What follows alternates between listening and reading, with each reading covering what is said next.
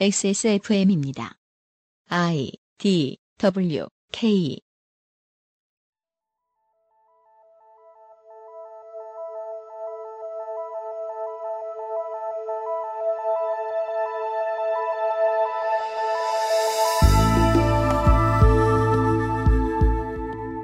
(2019년 2월) 세 번째 주말에 그것은 알기 싫다입니다. 매체와 감각의 행의 두 번째 시간에 문학인은 어떤 이야기를 전해주실 건가요? 예, 지난 시간에 그림 얘기했으니까 뭐, 그 다음 사진이겠죠? 그렇다고 합니다. 광고를 듣고 시작을 하지요. 에어비타 더스트 제로 관절 건강에 도움을 줄 수도 있는 바이로메드 무르핀 액세스몰 프레그랜스 스토어 경기도 김치의 진수 콕 집어 콕 김치에서 도와주고 있는 그것은 알기 싫다 잠시 후에 시작합니다.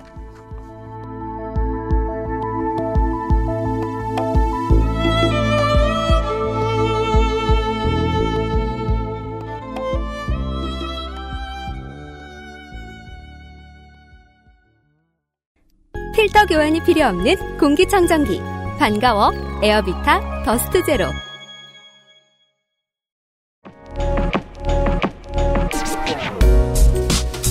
오늘 면세점에 들릴 수 없다면 액세스몰 프래그런스 스토어를 만나보세요.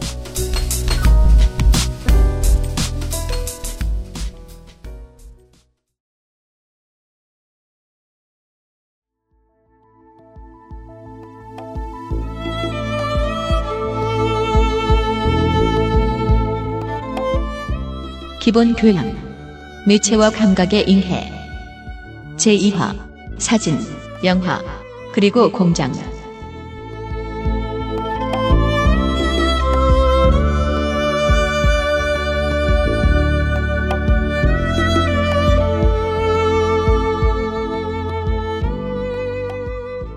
아주 더운 곳에서 아주 추운 곳 공기질이 가장 안 좋은 곳에서부터 공기질에 대해서 알 필요가 없는 곳에 계신 모든 청취자 여러분 오늘도 저희 방송을 들어주셔서 감사합니다.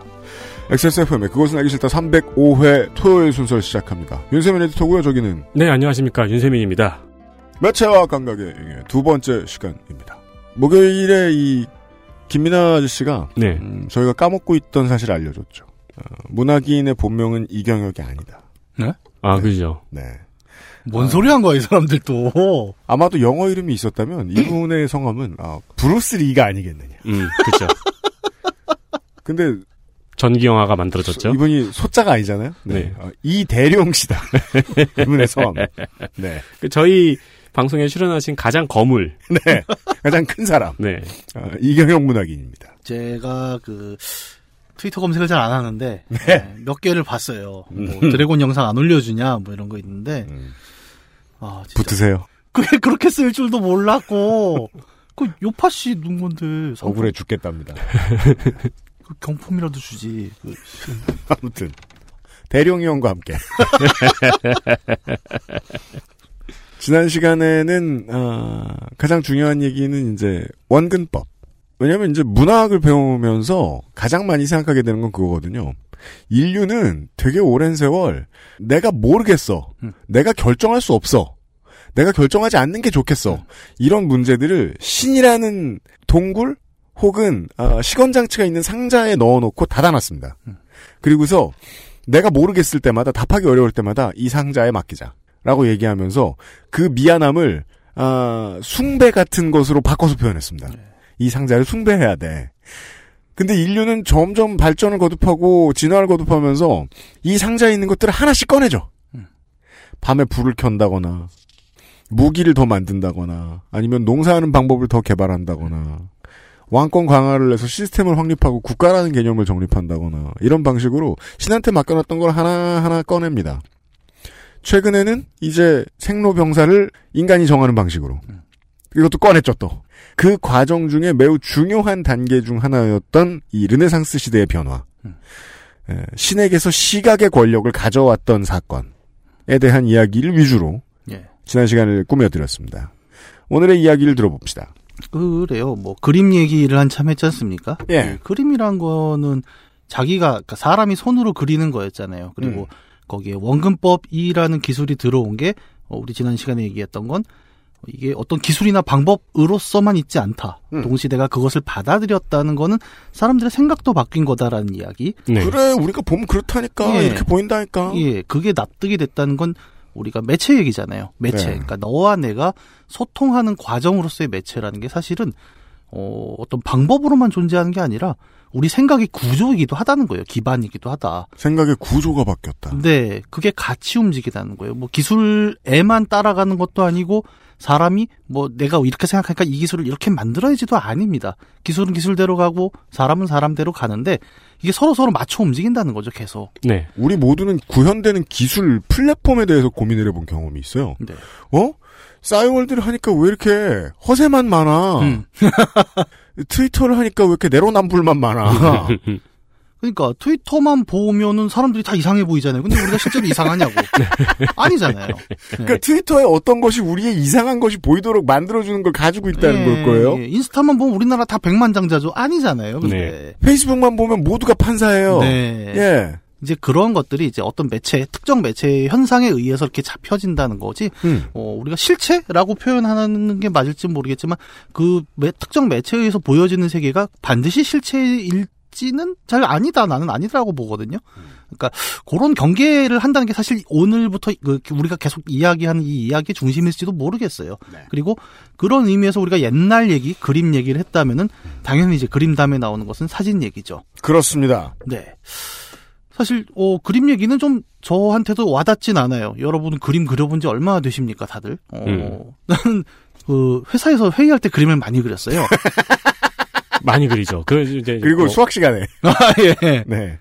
저거 오. 이제 가장 최근에 이제 그림을 많이 그렸던 순간은 캐치마인드를 할 때였죠. 아 그게 저기 저것도 있어요. 카카오 버전으로도 있었어요. 네네 핸드폰 그게 뭐예요? 게임으로도 있어요. 내가 그린 기린 그림이라고. 아, 그, 그 게임이에요? 그림을 그려가지고 내가 이제 스피드 퀴즈인데 그림을 실시간으로 그리는 거예요. 음. 그러면 이제 예를 들어 뭐 여덟 명이 게임을 한다 그러면은 음. 한 명이 그리고 있는 거를 가장 빨리 맞추는 사람이 득점을 하는 거죠. 아. 그리고 네. 되게 그런 게임 변질이 됩니다. 그러니까 나중에는 이제 맞추라고 내질 않죠. 아, 그죠. 아. 내가 얼마나 웃긴 그림을 그리느냐가 아, 그렇구나. 이제 집중이 되죠. 예, 예. 옛날에 그 철학 뭐 이런 거 보면 쇠로 이렇게 학 그림을 네, 그려놓고 막 그렇죠. 맞추라 그러고. 네. 네네네. 이렇게 철판으로 덧댄 학의 그림을 네. 그려놓고. 그 짤이 많아요. 그걸 어떻게 맞춰 그걸? 그건 김민지의 손이라니까. 네. 그림은 그래서 우리에게 이렇게 와닿진 않아요. 우리는 의외로 저기 그림을 그리는 사람, 그러니까 미술 비전공자들은 음. 사실은 일상에 그림이 잘 들어오질 않습니다. 네. 네. 안타까운 일이긴 해요. 저도 저한테 가장 가까운 그림이라면 이제 미술학원 다니는 아들. 아, 그렇죠. 예, 도대체 어 요즘 그래도 좀 그 사람 그림 같아졌어요. 왜냐면 부모님은 칭찬해야 할 의무이자 고통을. 네. 그리고 뭐 발표회도 가고 또 그렇습니다. 음, 그러죠. 네. 요즘은 갤러리를 빌려서 해요. 와, 진짜요? 예, 여기 마포 아트 센터 가서 무슨 전시한다고 또 양복 입고 가고 막 어, 그것도 아, 일도 아니 일인데 진짜. 그 이제 그림 밑에 장미꽃도 붙여놔야죠. 예, 예. 정장까지 입어야 돼? 내가 아이고. 샀다고. 아니, 네. 그 제가 평소에 정장 안 입어서 한번 입어본 건데. 그러면서 왜 끌어들여요? 네. 하여튼 뭐, 그림이 우리에게 그게 와닿지 않는 거는 우리는 그림 시대가 아니란 얘기기도 하죠. 그림 매체는 우리 시대에는 예술로 받아들여지잖아요, 이제. 그럼요. 네. 예. 근데 우리의 일상을 지배하는 시각 매체는 그래서 조금 더 기술적인 매체, 사진으로 넘어갈 겁니다. 우리가 궁극의 정보를 받기 위해서 하이퍼 리얼리즘 작품을 보는 게 아니거든요. 네. 네. 사진, 객관적 주관, 사진, 뭐, 우리가 영상학개론, 미술학개론 하는 거 아니죠. 그렇기 때문에 뭐, 이 사진이 뭐냐, 또 이거 일일이 제가 설명하기에는 시간이 좀 모자랄 것 같습니다. 그냥 그럼, 그럼요.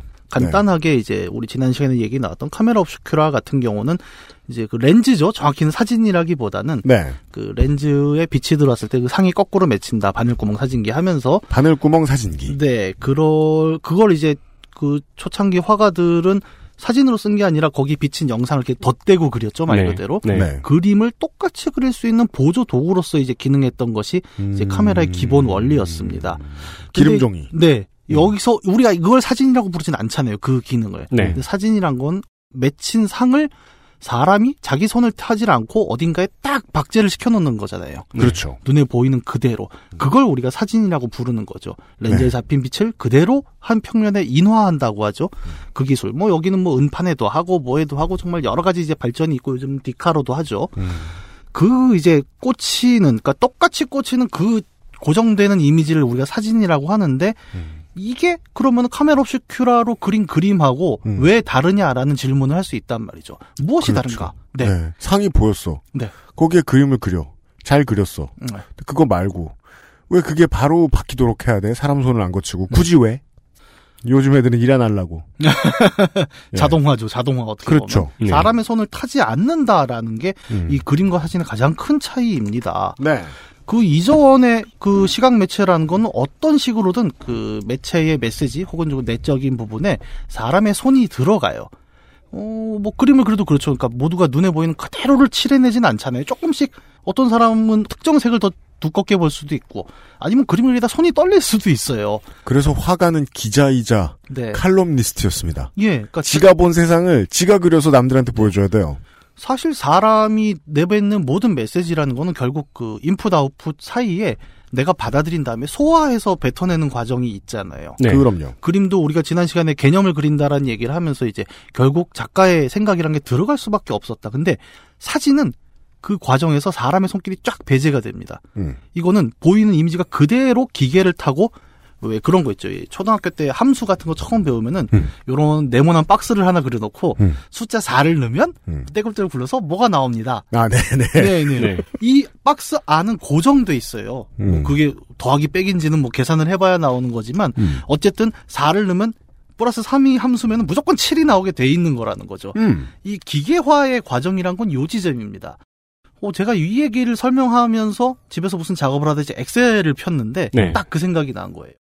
이 사진과 그림의 차이가 어떤 느낌이냐면 어, 마치 손으로 계산하는 것과 엑셀로 계산하는 것의 차이 같다. 이게 무슨 얘기냐면은 엑셀로 계산을 한다라는 게 이제 그런 거죠. 예를 들어 뭐 내가 물건 200개를 팔았는데 개당 얼마씩 팔고 얼마에 들어가고 이걸 다 뭐 손으로도 할 수 있죠. 좀 속도의 문제겠죠. 음. 근데 엑셀 같은 자동화 시스템을 하는 이유는 뭐냐면 사람의 손길이 최대한 안 가게 가는 배치 과정을 만들기 위한 거거든요. 그러니까 200개를 더해. 그러면 사람이 하면 뭔가 틀려요. 네. 근데 200개를 프로그램으로 쫙 정리해 놓고 돌리면은 사람의 손이 덜 타기 때문에 그만큼 에러가 날 확률이 줄어들잖아요. 하지만 뭔가 틀렸죠. 보통은 틀리죠. 네. 근데 그, 왜냐면, 입력한 어떤 놈이 있거든요.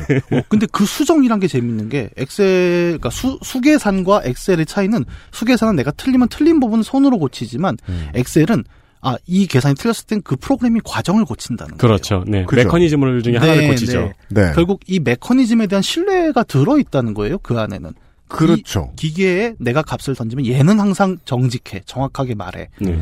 요 개념이 저는 똑같이 들어가는 게 그림과 사진의 차이라고 보는 거예요. 음흠. 네. 화가는 똑같은 그림을 놔도 100명, 100이면 100이 다 틀리게 그립니다. 그거는 심지어 아까 얘기한 하이퍼 리얼리즘의 화법을 쓴다 해도 음. 그것은 똑같이 나올 수가 없어요. 그러니까 디트로이트 비컴 휴먼을 해보셔야 된대.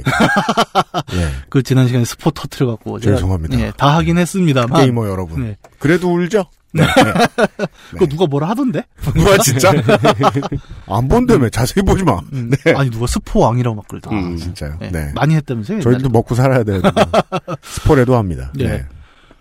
사람의 손을 타지 않는 기계에 대한 신뢰라고 제가 이야기를 했는데, 어, 이 기계라는 게 그러면 우리가 기계를 믿는다는 얘기잖아요. 어떤 기계, 자동화 이런 걸. 따라서 사진을 말하려면 기계를 말해야 됩니다. 네, 네. 그리하여 내가 못생기게 나왔을 때 잘못의 주체가 달라졌죠. 예. 옛날에는 나를 못생기게 그린 화가의 잘못이었는데 예. 지금은 못생긴 표정을 한 내 잘못이죠. 요새는 스노우가 잘못했다고 얘기도 합니다. 아, 물론 요즘은 그게 시대가 더 지난 다음부터는 네.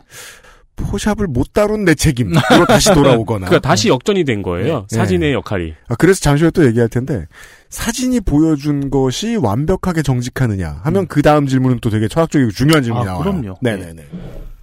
그 아까 포토샵 얘기도 그래요. 그러니까 포토샵도 심지어는 사람이 손으로 했잖아요. 음. 근데 요새는 그것도 스노우가 그냥 스노우가 해주죠. 자동으로 해주잖아요. 나를 알아서 눈깔 괴물로. 예. 그러니까 예. 계속 사람의 손을 배제하고 아, 이 기계와 시스템을 믿어봐라는 이야기가 우리 시대를 이제 지배하고 있는 사상 중에 하나다라고 저는 네, 이야기를 맞아요. 하는데 저를 좀 설득해 주세요. 그 스노우 열심히 쓰시는 여러분.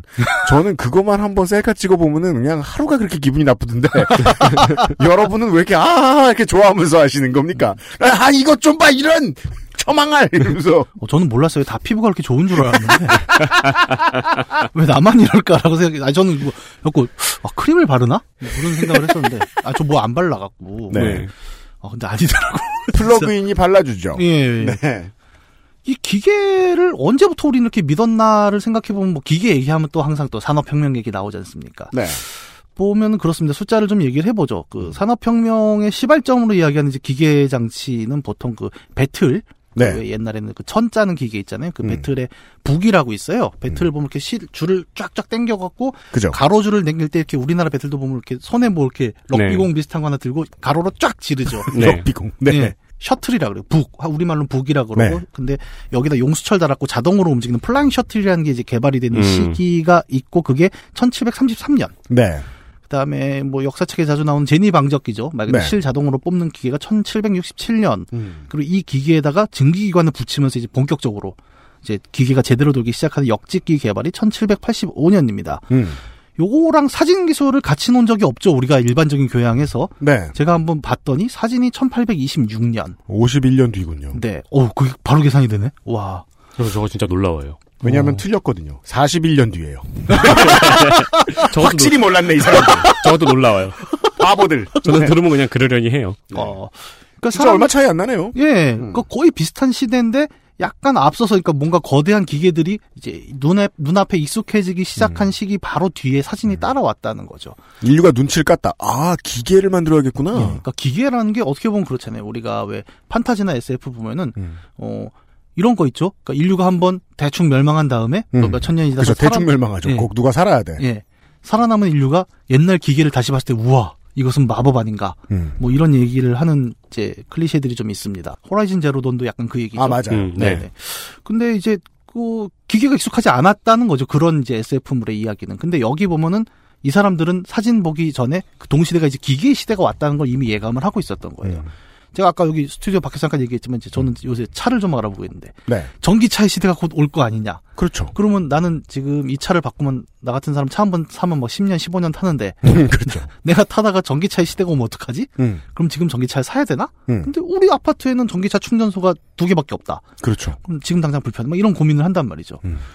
그런데 이제 전기 기술 이 인프라가 익숙해지면 이런 고민을 안 한다는 거예요. 그럼요. 예. 근데 이 사람들이 사진이란 기술, 그러니까 사람의 손을 타지 않으면 정말 내가 본 그대로가 나온다는 게 익숙해졌다는 거는 기계 장치가 어떻게 인풋을 하고 어떻게 아웃풋을 내느냐를 이미 이 시대에는 조금씩 보기 시작했다는 겁니다. 꽤 많이 보편화되었다. 네, 그렇죠. 그런 배경에서 이제 사진의 뭐 사실성이라고 해야 되나? 그런 개념들이 납득이 되기 시작했다. 그죠. 같은 사조다라는 얘기를 드리는 거고. 음, 이렇게 나올 수도 있지 뭐. 예, 예, 예. 음. 근데 이제 그런 사람의 손을 타서 그림을 그리던 시대가 이제 기계 발전을 통해서 사람의 손을 안 타는 것이 더 리얼하다라는 게 익숙해지는 이 시대가 음. 시각 매체라는 쪽에서는 또 새 국면이 하나 나오는 거예요. 경찰한테 아주 좋아졌습니다. 경찰은 뭐 법- 사람 얼굴을 딱. 네. 네. 옛날에 그런 거 있잖아요. 한국에도 보면은 방 해갖고 현상범을 그렸는데 그랬어요. 나는 그 진짜 사극에서 문제가 있다고 생각해. 저걸 보고 어떻게 잡냐. 그러니까. 예. 음. 그- 맞아요. 옛날에 그런 개그 그 꽁트도 있었어요. 예. 그 옆에 가봤더니 다 똑같이 생겼어. 음. 예. 나는 사실 경찰 몽타주도 잘 모르겠습니다. 그걸 보고 어떻게 잡지? 근데 잡잖아요. 예. 음. 약간 무섭잖아요. 그리고 네, 몽타주. 네, 네, 네. 밤에 보면 진짜 무서워. 진짜. 맞아. 네, 나 초등학교 3학년 때 그, 그때가 화성 연쇄살인 사건 막 이럴 때인데. 네. 그때 그 몽타주 보고 진짜 집에 가서 막, 어, 무서워갖고 막 잠을 못 자겠네. 음. 음. 범죄자는 다 그렇게 생겨져. 이것도 나중에 되게 중요한 부분인데 범죄자가 다 그렇게 생긴 거 아니거든요. 그럼요. 예, 범죄형이라는 얼굴도 좀 문제가 있는 얘기인데. 네. 아, 뭐야, 왜 이런 얘기를 했어? 그 포스터에 보면 그래서 그 현상수배범 포스터에 보면은 범죄형이라는 설명이 있었어요. 예, 예, 정말로. 있었어요, 정말. 예. 맞아요. 네. 그리고 또 이 규약이라는 게 얼마나 재밌냐면 사람들은 아 범죄형 이러면서 네. 제 범죄형인데 이런 생각만 하고 그랬어요. 그 역으로 나온 게 그때 얼짱 간첩? 뭐 그런 거 있었잖아요. 맞아요. 간첩인데 간첩? 얼짱이다. 많이- 얼짱 강도. 네, 네. 강도가 있었죠. 아, 네. 예, 팬, 예. 팬클럽도 만들어지고. 예. 그게 제가 처음으로 검색하고 연구해서 알아낸 자가 발전 기사였거든요. 아, 진짜? 예. 이것이 화제다라고 말한 다음에 그 다음 날부터 화제가 된 어. 네. 2001년이었나 2000년이었나 여튼간에 예. 어쨌든 이 기계가 익숙해졌다라는 얘기까지를 드렸는데, 음. 음, 우리가 또 산업혁명기 기계라고 얘기하면 왜 지난 시간처럼 또 그 얘기해보죠. 기말고사 문제로 만약에 산업혁명 의미에다 써라 그러면 한 또 두세 가지 나옵니다. 네. 뭐가 나올까요? 자본, 네, 기계. 기계, 음. 대량 생산, 네, 음. 대량 생산. 자동화, 뭐 이런 거 쭉쭉 나오죠. 음. 그리고 뭐, 인간성의 말살. 네. 노동 탄압. 근데 여기서 이렇게 아주 표면에 안 드러나는 주제 중에 하나는 저는 객관화라고 봐요. 객관화. 예. 객관이라는 게 요즘 또 여러모로 이슈가 되죠. 뭐 기자가 기사를 객관적으로 안 쓴다. 뭐 음. 객관성이 결여됐다 이제 이런 얘기 하는데 객관은 무슨 뜻일까요? 한자로? 그런 생각을 한번 물어보면은 음. 의외로 어? 라고 다들 반응을 하더라고요. 그죠. 뭔가 뭐, 뭔가 공정한 것? 예. 왜냐면 우리가 그냥 대화를 막 하더라도 객관과 주관이라는 단어 쓸 때 움찔해요. 네. 이거 범위도 없는 예. 개, 개념인데 보통 싸울 때 쓰잖아요. 뭐 너의 의견은 주관적이야. 아니야 나는 객관적이라고 하면서. 음. 그래서 대화하다가 객관적이다 주관적이다 이런 말 많이 쓰는 사람 보면 경계하게 됩니다. 음. 네. 어, 저 단어 안에 스스로를 집어넣고 되게 안전하게 살려고 하네? 음. 이런 생각이 들어가지고. 그만큼 위험한 단어란 뜻이에요. 예. 어쨌든 그 객관식 객관화, 객관성의 객관은 한자로 무슨 뜻일까 이거 찾아보면은 음. 객자는 손님 객자예요. 그러네요. 예. 음. 그리고 볼, 그 관은 볼 관자. 그러니까 네. 손님이 본다는 거죠. 그죠. 이게 반대말이 주관식이지 않습니까? 그럼 주관식의 주는 뭘까요? 주인이겠죠. 주인 뭐. 주자죠. 네. 그래서 그 이게 사실 주객전도의 그거예요. 그러면은 객관식 문제를 틀린 건 내가 틀린 게 아니네요. 그럼 손님 틀렸죠. 네, 손님이 틀린 거네요. 손님 잘못했지. 음, 그런 걸로 사람을 평가하고 그래. 손님을 네. 평가해야지. 예. 그래서 주관식이 배점이 높잖아요. 아, 아, 그럼 앞에는 손님이 다 풀어준 거야. 그렇죠. 네. 수능 왜 봐? 네. 어, 그러니까 이 객관식 객관화의 뜻이라는 게 사실은 그러니까 남이 보는 게 손님이 보는 관점이라는 이제 원어적 의미는 그렇다는 거죠. 네. 음. 왜 그럴까를 생각해 보면 이제 좀 이해가 되겠죠. 그러니까 음. 어, 매체 얘기를 하지 않습니까? 너와 내가 소통을 하는 과정이에요. 음. 소통이란 건 근데 늘 합의를 하진 않습니다. 또 그럼요. 싸울 때도 있고. 뭐? 넌 이게 빨간색으로 보여? 나는 파란색으로 보이는데 음. 이 얘기는 영원히 평행선이에요. 그렇죠. 이때 사람들은 서로 소통을 위해서 뭐냐면 야 그럼 제3자한테 물어보자. 네. 그렇죠. 예, 제3자는 뭐라고 생각할까? 그러면 이제 세 명이 모이면 적어도 다수결은 나오니까. 그렇죠. 예. 그 캐스팅 보트를 이제 죽이게 되는데. 그래서 사람들이 세 명 대화를 되게 좋아합니다. 예, 결론이 나거든. 예, 고스톱도 셋이 치고. 네. 요즘 새로 나온 어센던트 원도 3인 스쿼드입니다. 네. 브롤스타즈도 3대 3이잖아요. 네. 생각해 보니까. 알았어. 예. 네. 그 남의 이야기, 그러니까 너와 내가 아닌 제3자의 이야기를 들어보자라는 것이 이제 객관이라는 것의 그렇죠. 중심인 거고 이것이 어, 모든 소통, 그러니까 일자와 이자의 이야기를 함에 있어서 서로 안 맞는 부분을 결국 밖에다 던져준다 음. 네. 판단의 기준을 이것이 이제 객관의 핵심이라는 겁니다. 음. 근데 이 객관이 아까 UPD가 말씀한 대로 음. 그러니까 예전엔 신이었단 말이에요. 뭐 내가 도둑이 아닌데요? 음. 아니야, 넌 도둑이야. 내가 이단이 아닌데요? 넌 이단이야 신에게 물어보자. 해갖고 동전? 네, 던전도 던지고 그 네. 물에다 빠뜨려 그 네. 네. 어, 떠오르면 마녀, 음. 가라앉으면 마녀 아님. 음. 뭘 해도 죽긴 하죠. 그렇죠. 네. 그런 식으로 이제 신에게 맡겼던 판단이라는 것이 이제 인본주의 시대 에 들어오면서 사람에게 넘어왔고. 근데 사람에게 넘어온 것까지는 좋은데 그러면 너와 내가 이야기가 안 될 때 이제 누구한테 얘기해? 딴 사람? 근데 야 걔도 사람이야. 걔도 주관이잖아. 음. 주관대 주관대 주관대 주관대 이러고 있는 거예요. 음. 그러면 우리에게 가장 공정한 손님은 누구냐? 음. 기계다. 그렇죠. 예. 기계는 언제나 인풋 아웃풋이 정확하게 그대로 말을 하고 있지 않느냐. 음. 믿을 곳을 찾아 헤맨 겁니다. 네. 서로가 이야기가 안 통했던 거예요. 이건 뭐 지금도 마찬가지죠. 예. 음. 같은 트위터, 같은 메신저를 써도 이야기는 안 통하죠. 우리가 믿을 만한 기계를 가지고 네. 거기다 입력했거든요. 예. 다들. 기계는 죄가 없어요. 예. 네. 기계는 죄가 없다는 거예요. 그 얘기가 저는 되게 핵심인 거예요. 모두가 기계는 죄가 없으니까 기계에게 이야기를 하자는 거예요. 그 뒤에 인류가 스스로를 뺐죠, 비겁하게. 네. 그 기계를 내가 다뤘어. 그게 이제 사진의 이후에 이제 음. 1900년대에 나타나는 딜레마 아닙니까? 네. 그럼 왜 이렇게 사진이 급진적인 정치인들한테 애용돼? 파시스트들은, 이탈리아 파시스트들은 왜 이렇게 사진 쓰는 걸 좋아했어? 소련은 왜 이렇게 사진 쓰는 걸 좋아했어? 사람들이 보기만 해도 되게 그 당에 충성해야겠다는 생각이 드는 그런 사진을 어떻게 만들었어? 사진 작가랑 정부가 만들었지. 네. 예. 기계는 죄가 없어. 예. 예. 뭐 뒤에 나오겠지만 이제 기계를 다루는 것도 결국 사람이다. 이제 또 계속 네, 그 보통 얘기. 이제 엎고 엎고 엎어서 이제 네. 역의 역으로 가죠. 네. 기계를 이제 우리의 그 신뢰의 기준으로 삼는 것이 보편화되기 시작을 했고 이를 통해서 우리는 어 기계적 객관화라는 개념을 보기 시작합니다. 어 대표적인 그래요. 그러니까 사진이 보편화되면서 이제 아까 잠깐 얘기 나왔지만 경찰 특히 법원에서 음. 사진은 증거로 쓰이기 시작을 하죠. 그렇습니다. 그림은 어떤 경우에도 증거가 될 수가 없습니다. 음. 아, 과가 맘대로 그리는데 그리고 그렇죠. 일단 증거가 되려면 이게 현장을 바로 잡아야 되는데 그림은 오래 걸리잖아요, 기본적으로. 그렇죠. 근데 진짜 사진이 초창기에는 정말 어마어마한 증거로 예, 위력을 발휘했죠. 사진 한 장으로 뒤집힌 예. 사건들이 엄청 많죠. 엄청 이제 많죠. 그 기한이 얼마 안 남았을 거라고 생각은 한다만 네. 그게 이제 그 19세기, 18세기를 다룬 그 게임들을 보면 경찰에서 나온 사진가가 이렇게 서 있고 네. 그리고 형사들이 이제 서서 담배 피고 있고 네. 그 폴리스테이크 같은 거 쳐놨고 한 시간 동안 찍고 있죠. 네. 사진 찍는데 한 시간 네, 걸리니까. 네. 예, 그런 장면들 볼 수 있어요. 그 증거 번호 번호표 막 꽂아놓고 이제 네. 하나하나 쫓아가고 그렇게 합니다. 그러니까 이 법원에서 증거로 썼다는 건 그런 얘기죠. 그러니까 이 사진이 보여주는 한 장의 이미지가 음. 객관화된 진실이다. 음. 기계의 눈으로 바라봐서 포착해낸 일자의 눈도 이자의 눈도 아닌 기계는 이렇게 당시 상황을 봤다라는 음. 것이 기계의 입장이 아니라는 거예요. 그러니까 교통사고 났을 때이 네. 운전자랑 저 운전자랑 싸우지 말고 사진 네. 찍어 놓라. 네, 네, 그거죠. 왜냐하면 법정은 현대가 가지고 있는 가장 객관적인 자료들을 모아서 네. 푸는 곳이니까. 예. 그래서 이제 객관화된 진실이라는 것을 사람들이 굉장히 좋아하기 시작합니다. 어, 기계가 이거를 해줬단 말이야? 뭐 이러면서. 그리고 그게 어, 요즘도 이어지죠? 이 객관화된 진실이라는 게 요즘 다른 말로 쓰이는 게 팩트라고 저는 봐요. 네, 그렇죠. 사람들 항상 팩트로 이야기하자 는 음. 옛날 얘기라면 아, 사진 갖고 이야기하자랑 별 다를 바가 없다고 저는 봅니다. 맞아요. 근데 이 얘기를 역으로 뒤집으면 딱 그 얘기가 되는 거예요. 우리가 팩트 팩트 하지만 아, 팩트는 정말 중요하다고 저는 생각을 중요한데. 하는데 음. 팩트를 이루고 있는 또 맥락과 관계라는 게 항상 있잖아요. 네. 네. 그러니까 요즘은 다들 많이 보셔서 아실 겁니다. 그러니까 팩트를 누가 하나 내놔도 그 팩트의 맥락과 관계를 따지고 보면 아닌 경우도 굉장히 많아요. 그러니까 왜냐하면 너무 맥락과 관계는 사람이 잡았으니까. 똑같습니다. 그러니까 옛날에 사진도 이제는 의미가 없고 뭐 심지어 이제 수정도 되잖아요. 와 포토샵 요새 그 CC 제가 써봤는데 정말 난리도 아닙니다. 그냥 음. 그렇군요. 예 예전에 제가 이렇게 누끼 딴다 그러나 이렇게 음, 손으로 그렇죠. 막 네. 이렇게 하고 요새는 자동으로 해줘요. 음. 그리고 뭐 상당히 많은 분야의 눕기를 기가, 기가 따, 예. 플러그인이 따줄 수 있어요. 그리고 원근법도 맞추던데. 어, 그렇겠죠. 네. 예, 그러니까 창문 여기 가까운 창문 뒷창문 복사해서 붙이면 원근법 맞췄고 지가 쫙 줄여져요. 음, 소실점은 여기냐고 묻지 않습니다. 네. 왜냐하면 기계도 기계 본인도 사람을 믿을 필요가 없습니다. 소실점은 이거야. 예. 예.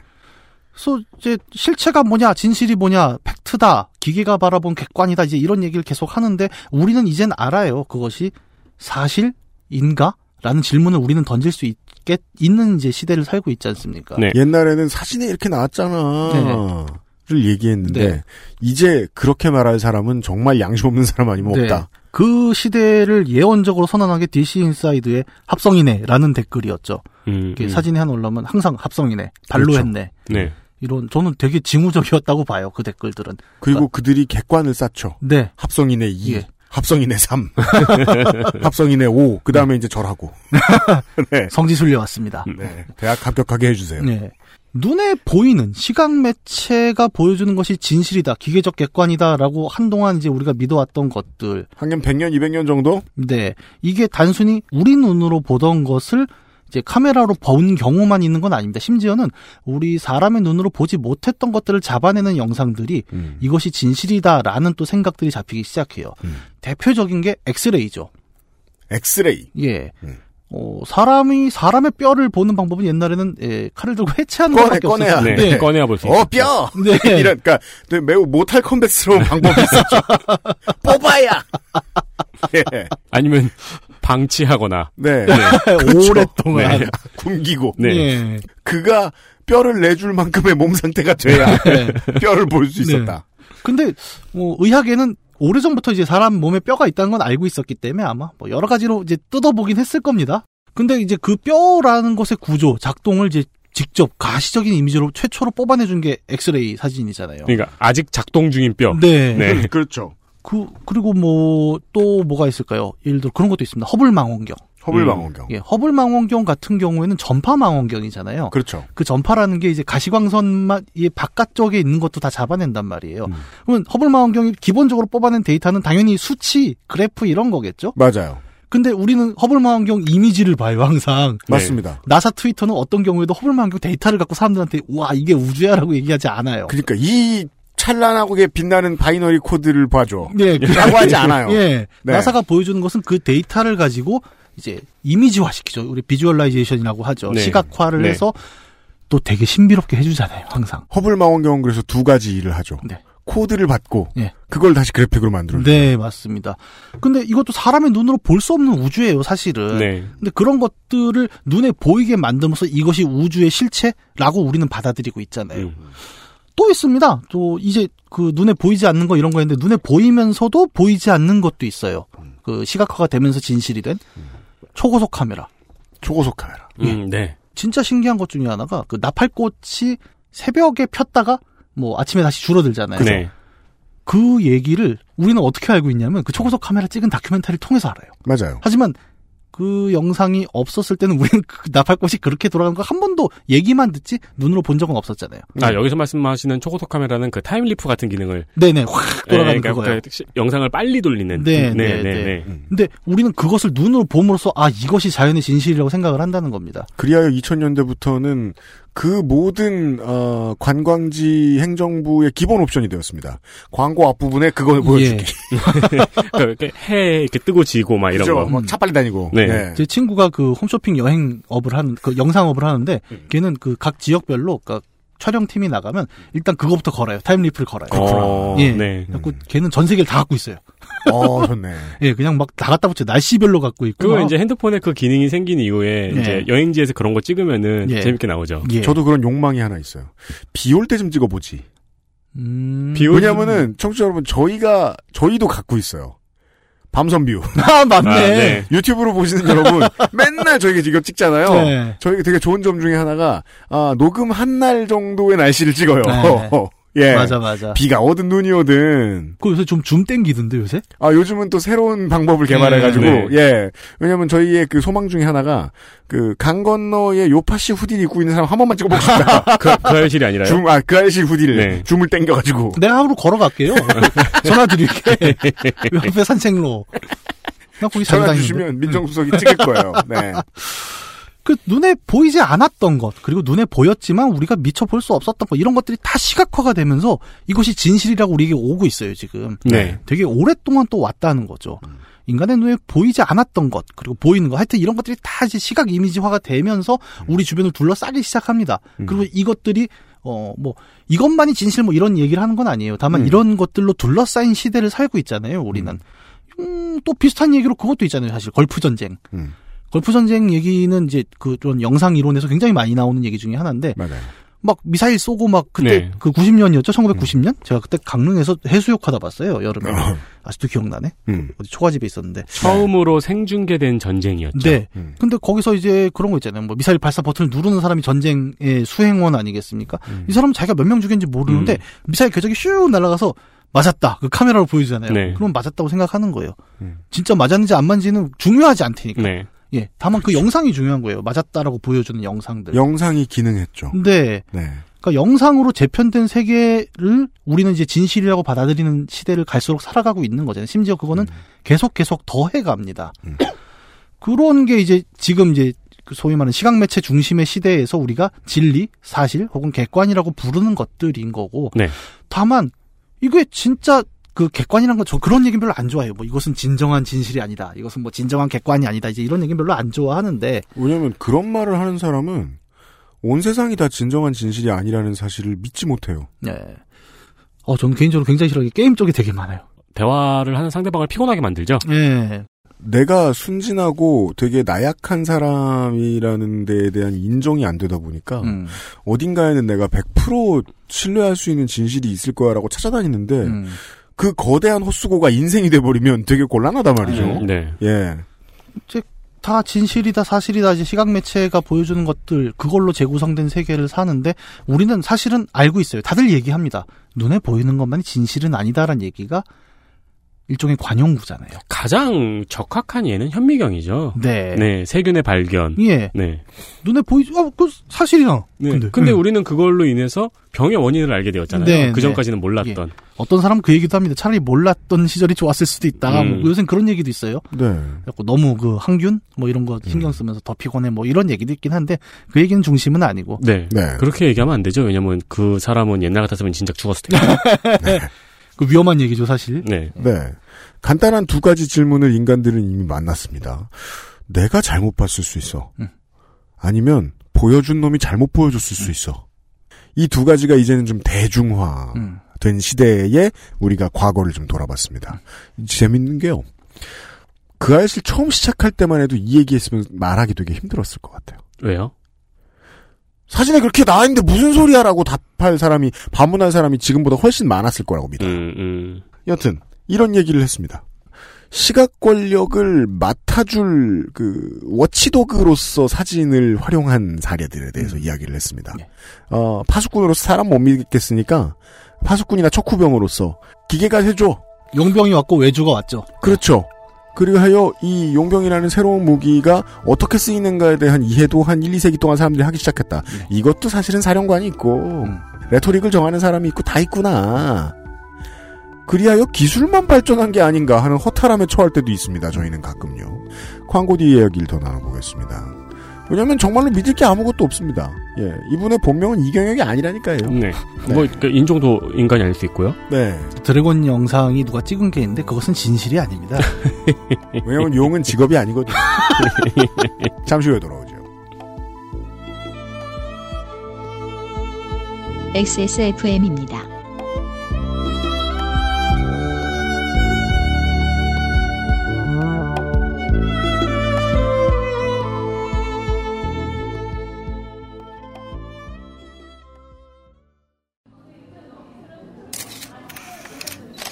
국민 여러분, 저는 참담한 심정으로 이 자리에 섰습니다. 유당 정치인으로서 지난 정권의 과오를 반성하고 다시금 국민 여러분께서 저희를 지켜봐 주실 때까지 무릎 꿇고 또 무릎 꿇... 안 괜찮으시죠? 관절 건강에 도움을 줄 수도 있는 무르핀이라면 대국민 사과도 좀 더 잘할 수 있게 도움을 드릴 수 있어요. 관절 건강엔 무르핀이니까요. 콕 집어 콕. 깔끔한 맛의 경기도 김치를 만들기 어려울 땐 콕 집어 콕. 오차 없이 지켜지는 절임 과정, 양념 배합, 저온 발효, 숙성. 정부가 보증한 전통 식품 인증 업체예요. 그러니까 김치가 생각날 땐 콕 집어 콕.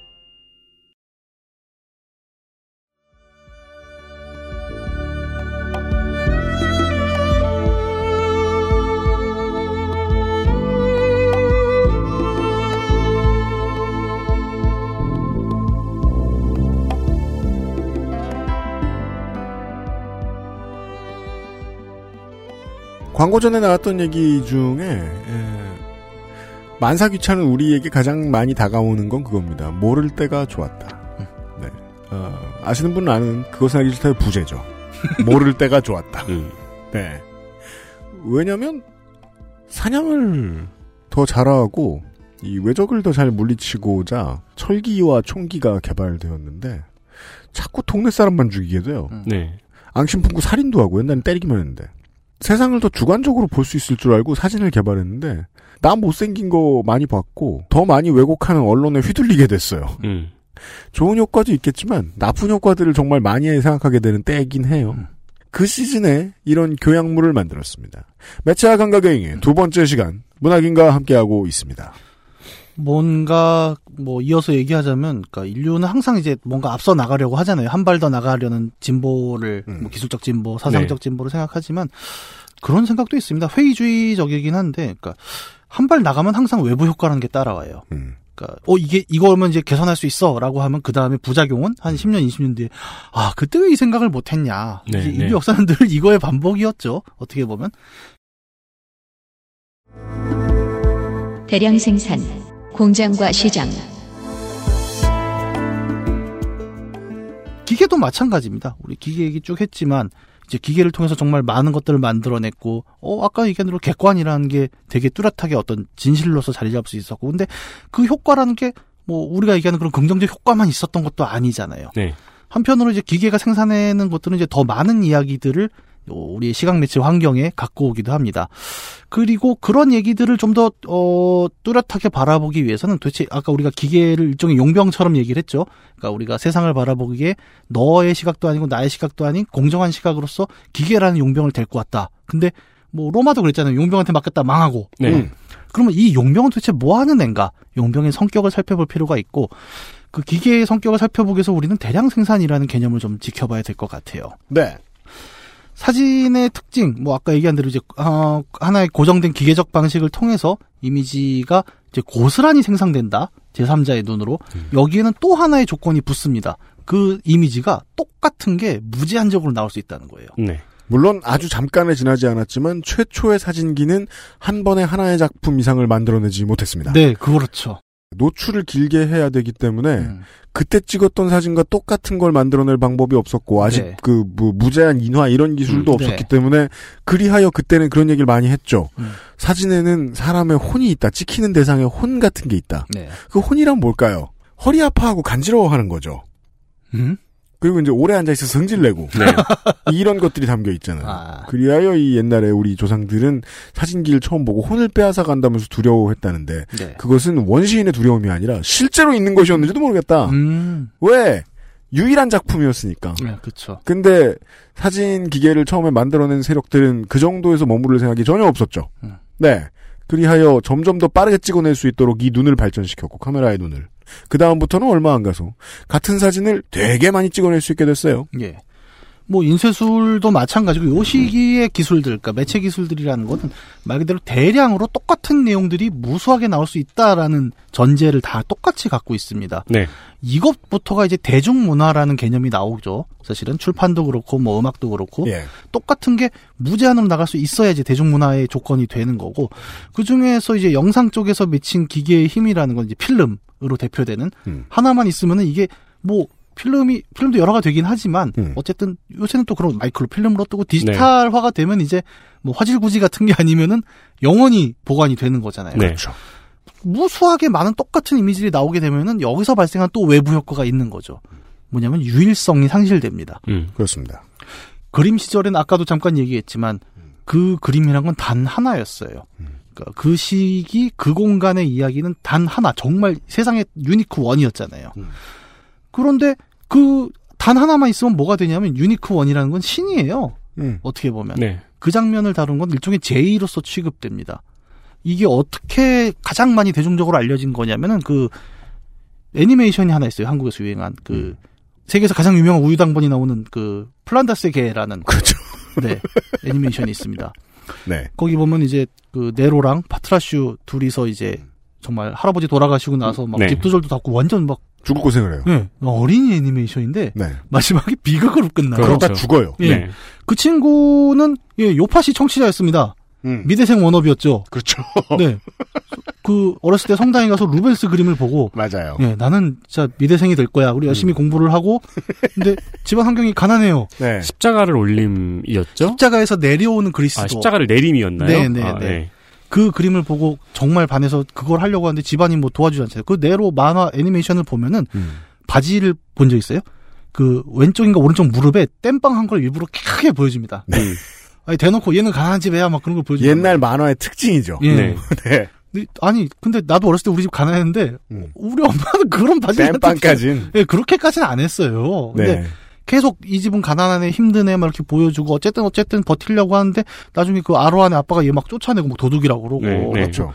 그 크리스마스 날 그래서 이거 얘기하면 스포인가 얼어 죽잖아요. 그죠. 개판이죠, 인생. 예, 근데 얼어- 걔 죽을 때 그 그림을 보고 죽은 그러니까. 그 크리스마스 날 쫓겨나거든요 집에서. 네. 그 왜냐면 집세를 못 내서 음. 나가라 그런단 말이에요. 근데 집도절도 없으니까 애가 나는 루벤스 그림을 봐요. 크리스마스 날에는 열어줘요 그 그림을. 음. 그 원래 베일로 가려놓거든요. 원래 돈 내고 봐야 네, 되는 네. 그림인데 근데 그걸 이제 보러 가서 그거 보면서 얼어 죽어요. 음.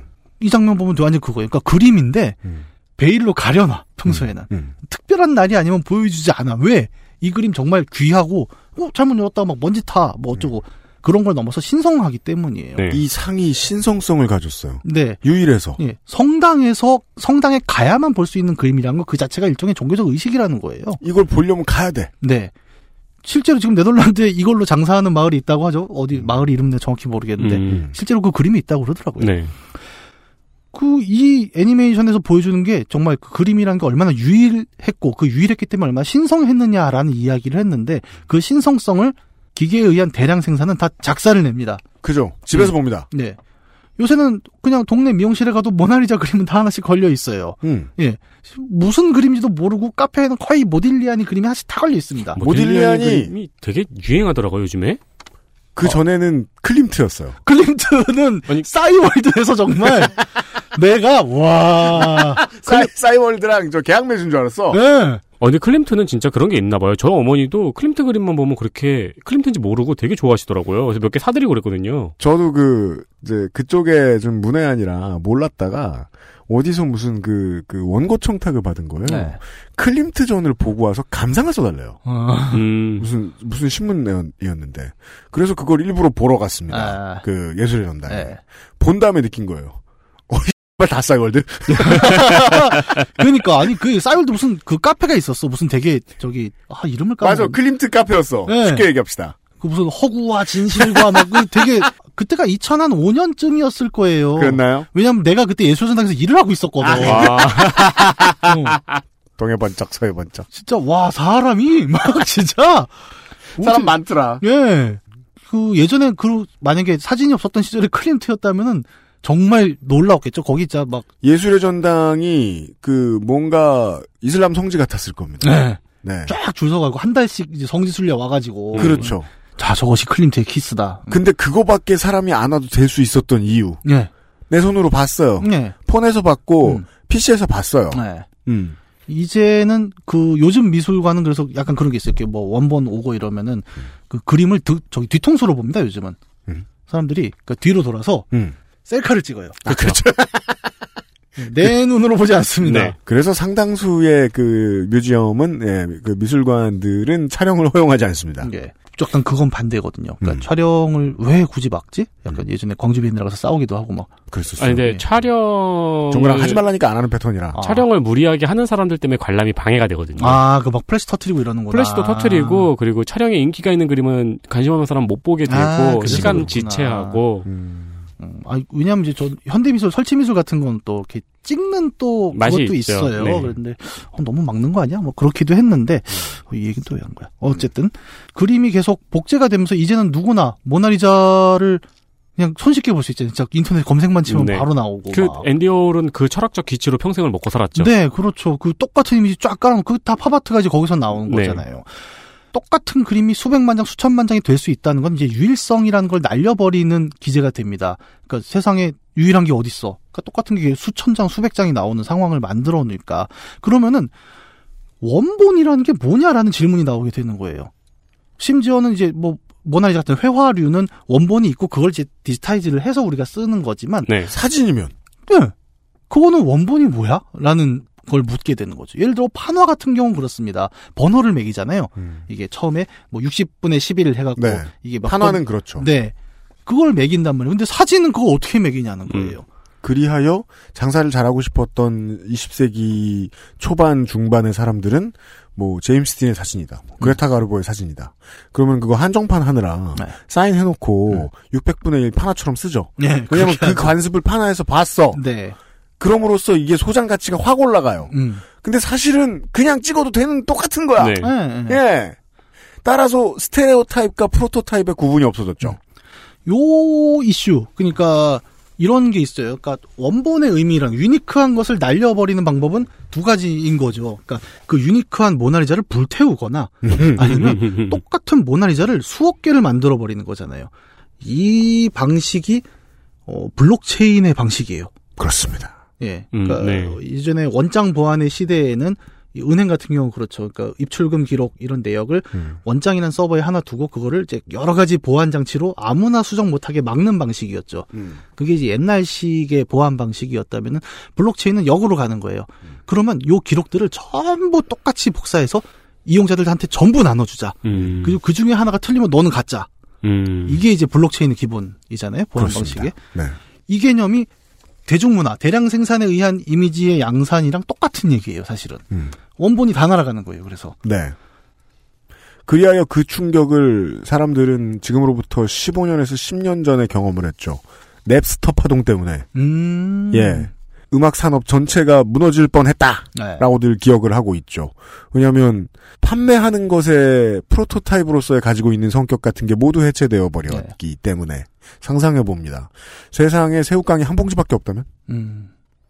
못, 못 먹어요. 일단 아, 무도 못 먹어봐. 빌 게이츠가 자기 집에 놓고 안 뜯겠네. 야, 이거 되게 궁금하지? 가격이 천정부지로 올라가. 이것이 복사본의 가치죠. 네. 예, 모두에게 싸게 나눠줬습니다. 음. 대량 생산이라는 것은 이제 그 원본의 유일성이라는 걸 날리면서 이제 대중문화라는 시대를 열었고, 그러니까 네. 확실히 그 전의 시대와는 많은 것을 뒤집었습니다. 유일성이 없어진 시대잖아요. 어쨌든 간에. 근데 그러면 이 유일성이 없어진 지금 요거는 또 그럼 요거 맥락 그대로만 볼 수 있느냐? 또 그것도 아닙니다. 대량 생산이란 말에 함의를 한번 더 파볼게요. 음. 대량으로 뭘 만들려면 대량의 설비, 대량의 자원, 대량의 인력이 들어가겠죠.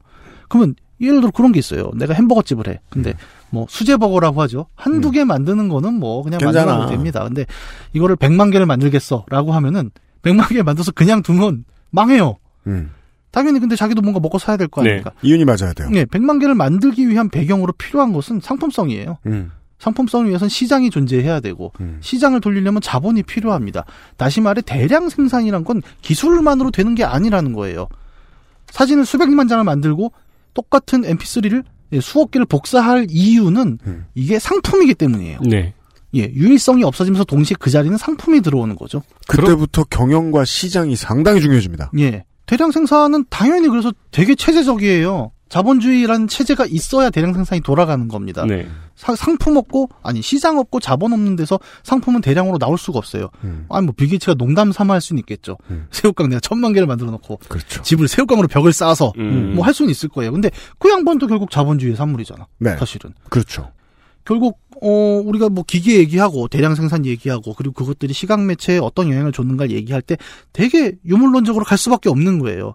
아 이것들이 결국 우리가 갖고 있는 생산 체계로부터 영향을 받지 않을 수- 않지 않았다. 이거는 그냥 우리 체제가 계속 이쪽으로 가고 있으니까 이렇게 흘러가는 거다라는 좀 원론적인 얘기를 할 수밖에 없다는 겁니다. 공장을 내가 처음 돌려요.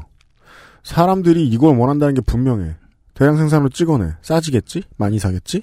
그게 18세기, 19세기 자본주의가 아직 물어보지 못한 질문이죠. 음. 더 이상 사는 사람이 없으면 어떡해? 음.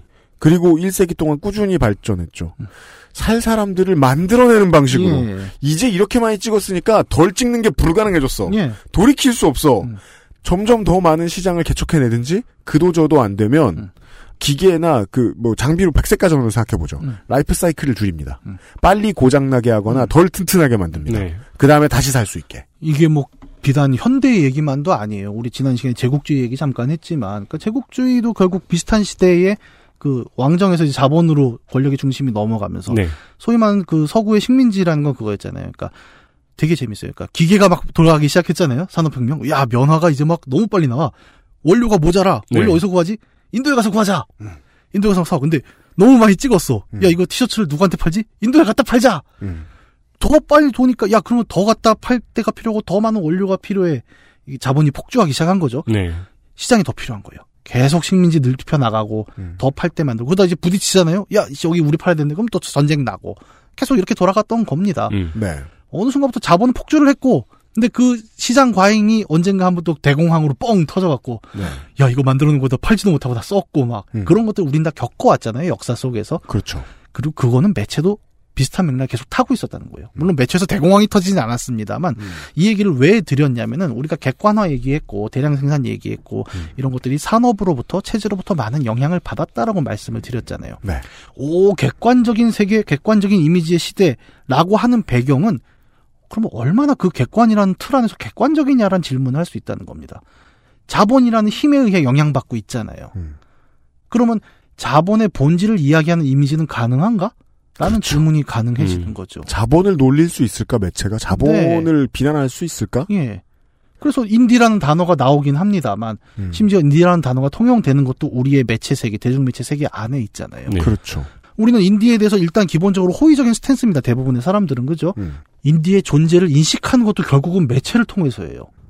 어, 매체 보도가 안 되면 모릅니다. 음. 그런 인디가 있는데 나는 우리 집 앞에 밤 우리 집 앞에 밤섬이잖아요. 음. 밤섬 해적단이라는 가수를 최근에 알았습니다. 저길 들락날락하진 않습니다. 네. 법에 어긋나니까요. 아 나는 그걸 알고 가끔 이렇게 청소배가 와요. 네, 네. 맞아요. 어 저게 해적이가 청소배도 오고 이제 연구하시는 분들 들어가고 아, 그러죠. 팀 멤버들인가? 예, 그 모르는 거예요. 매체를 안 타면. 음. 근데 그 인디라는 단어는 그래서 되게 좀 자기 환원적이죠. 그러니까 인디는 자본으로부터 독립되어야 한다. 하지만 인디가 사람들에게 알려지기 위해서는 어쨌든 자본에 의해 돌아가는 매체를 타야 된다. 스팀에 들어가야 돼. 네. 스포티파이나 아이튠즈에 들어가야 돼. 네. 굉장히 어려운 거죠. 그러니까 자본의 바깥에서 자본을 이야기한다는 것은 요즘 같은 매체 시대에는 정말 어려운 일이라고 저는 따라서 생각합니다. 한 가지를 알 수 있습니다. 네. 객관적인 줄 알았던 사진이, 어, 자본에 대해서는 자기를 찍어내는 자본에 대해서는 객관적일 수 없구나. 음. 네. 그리고 멀리 넘어가면은 이 후신들이 이제 우리가 자꾸 기레기라 능멸에 맞지 않는 음. 이상한 기사를 쏟아내는 적은 예. 임금을 받는 기사, 기자들인 거고요. 예. 많이 보지 않으면 안 되는 상황이 돼 버렸어. 예. 음. 대량 생산, 객관화라는 것도 결국 어느 정도 이제 그 특유의 성격에 의해서 좌우받고 있는데 우리는 부지불식간에 그 얘기를 놓치죠. 사실은 왜냐하면 뭐 우리 주변 우리 감각이 닿은 것이 다 매체잖아요. 그렇게 대량 생산의 의미를 좀 얘기를 하고 그러면 이제 그 대량 생산을 통해서 가능했던 또 하나의 다음 매체를 살짝 짚고 가봐야 될 것 같아요. 영화 대량 생산된 사진과 음성 그게 바로 영화죠. 그렇습니다. 네. 이제부터는 영상이란 단어를 쓸 수가 있게 됩니다. 영상이란 게 그거잖아요. 빛 영자잖아요. 네. 이 사진이라는 것은 빛이 아니라 말 그대로 그 종이 혹은 뭐 은판 이런 거였는데 영상이란 건 이제 스크린에 쏘지 않습니까? 네, 빛으로 만드는 거예요. 그래서 이제 영상이라고 부르게 되는데 모션 픽처. 네. 뭐 이것도 우리가 또 영화 개론을 하는 게 아니니까 또 뭐 최초의 영화 이런 얘기까지는 간단하게 할 겁니다. 네. 사실 어제 방송하고 우리 제장님하고 한 거하고 어, 연장선이 있습니다. 아시는 분들은 들을 필요 없어요. 네, 아마 뭐 사진 전공하신 분들은 할 얘기 많으실 거예요. 특히나 뭐 영화 전공하셨거나 미디어 전공하신 분들은 들으실 필요 없어요. 네. 근데 그 사람들 몇 명이나 있습니까? 있습니까? 예. 저, 저요. 그니까요. 예. 그래서 이런 사람이 힘든 겁니다. 왜냐면 쉽게 써야 되거든. 이 음. 이야기를. 네. 예. 아, 그걸 왜 몰라! 이래서 역정을 들면서 막 광고를 쓸 거예요. 아니 아마. 그리고 몰라서 안 쓴 거 아닌데 아. 몰라 모른다고 화내잖아요. 네. 그렇죠. 네. 아, 최대한 쉬운 미디어 얘기인 겁니다. 그리하여 이런 기본들을 잡고 읊고 있습니다. 예. 아, 사진의 후손이고, 사진은 영화로 필연적으로 발전되어야만 했다. 영화라는 이야기를 할 때 대량 생산도 굉장히 중요한 포인트예요. 왜냐하면 뭐 영화 뭐 1초에 24프레임 한다 하잖아요. 네. 그러면은 1초에 24프레임을 하려면 사진이 24장이 필요하거든요, 사실. 사진이 아니라 필름이겠죠. 근데 한 시간에 한 장 찍어가지고 영화 못 만들어요. 네. 그거를 만약에 사람이 손으로 한다고 생각을 해보세요. 어, 저는 어렸을 때 아까 그 그림 얘기 잠깐 하면서 했지만 음. 보통은 지루한 수업 시간에 그림을 열심히 그리는데 음. 이제 활동 그림을 그리는 또 친구들이 있습니다. 그쵸. 아, 그렇죠. 손 예. 빠르네. 네. 네. 교과서에 이렇게 따라락 넘기면은 넘기면은, 애니메이션 나오는 예, 바위를 뛰고 예. 누구랑 칼싸움 한 다음에 그렇죠. 죽는. 네. 그걸 그런 이제 스토리죠. 다 그- 비슷해. 어느 날 네. 어느 날 그리려고 보니까 내가 이미 그려놨잖아요. 네. 그럼 뒤집어서 그리죠. 네, 맞아, 맞아. 그래갖고, 모서리, 모서리, 가운데, 네. 뒤집어서 모서리, 모서리, 가운데 여섯 개가 나와요, 최대. 그래서 애 잘 때, 그, 교과서가 이렇게 가로, 세로 뒤집혀져 있으면, 네. 얘는 그림 그리다. 네. 는 거죠. 저는 특히 이제 교련책을 많이 애용했습니다. 제일 두꺼워서. 원래 교련책이야, 짱은. 네, 정말 네. 두껍잖아요, 네. 내용 없고. 그리고 이제 그 가난한 빈동이 아들이니까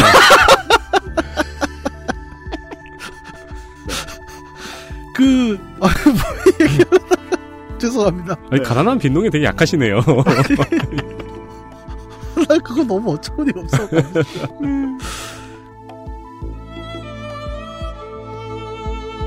XSFM입니다.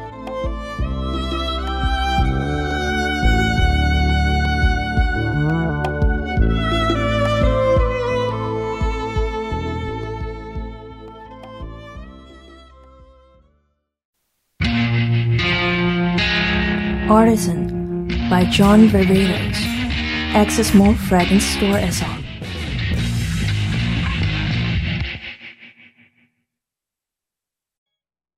필터 교환이 필요 없는 공기청정기. 반가워 에어비타 더스트 제로.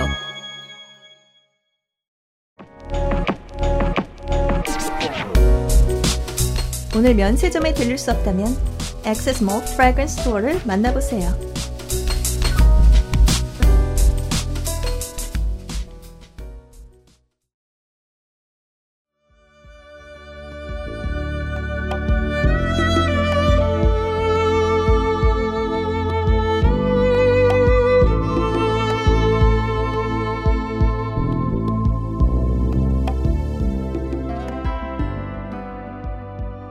사람이 손으로 그리려면 굉장히 어려워요. 물론 이제 셀 애니메이션의 시대에도 사실은 굉장히 노동 집약적인 작업으로 이제 만들어내긴 했었고 네. 음. 하려면 할 수 있습니다만 이제 뭐 영화 같은 경우 어쨌든 그 순식간에 24장을 찍어야 되고 또 24장을 계속 보여줘야 되잖아요. 음. 이 둘 다 사람이 손으로 할 수 없기 때문에 결국 기계의 힘을 빌리는 거거든요. 예. 대량 생산의 개념이 없었으면 영화는 아예 출연하지 못했다는 걸 볼 수가 있겠죠. 근데 더 하나 웃긴 거는 사진은 어쨌든 완성물은 그냥 볼 수 있어요. 우리가 들고 뭐 네. 지갑에도 넣어놓고 뭐 근데 영화는 어쨌든 보려면 또 기계를 통해야 됩니다. 음. 그죠. 예, 기계 없이 못 돌아요. 프로토콜이 필요해요. 네. 얘는 인풋 아웃풋 둘 다 결국 기계에 의존해야 되는 매체고 음. 요즘은 더하죠. 컴퓨터 그래픽 시대에는 아예 그 렌더러 네. 혹은 렌더링 된 영상을 돌릴 수 있는 이만한 컴퓨터 네. 이런 게 없으면 돌아가지도 않습니다. 음. 뭐 또 조금 딴 얘기일 수는 있는데 예를 들어 그런 게 있어요. 그 배틀그라운드가 최근에 라이트 버전이 나왔습니다. 네.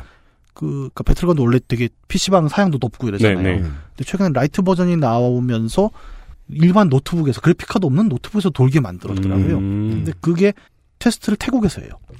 음. 왜죠?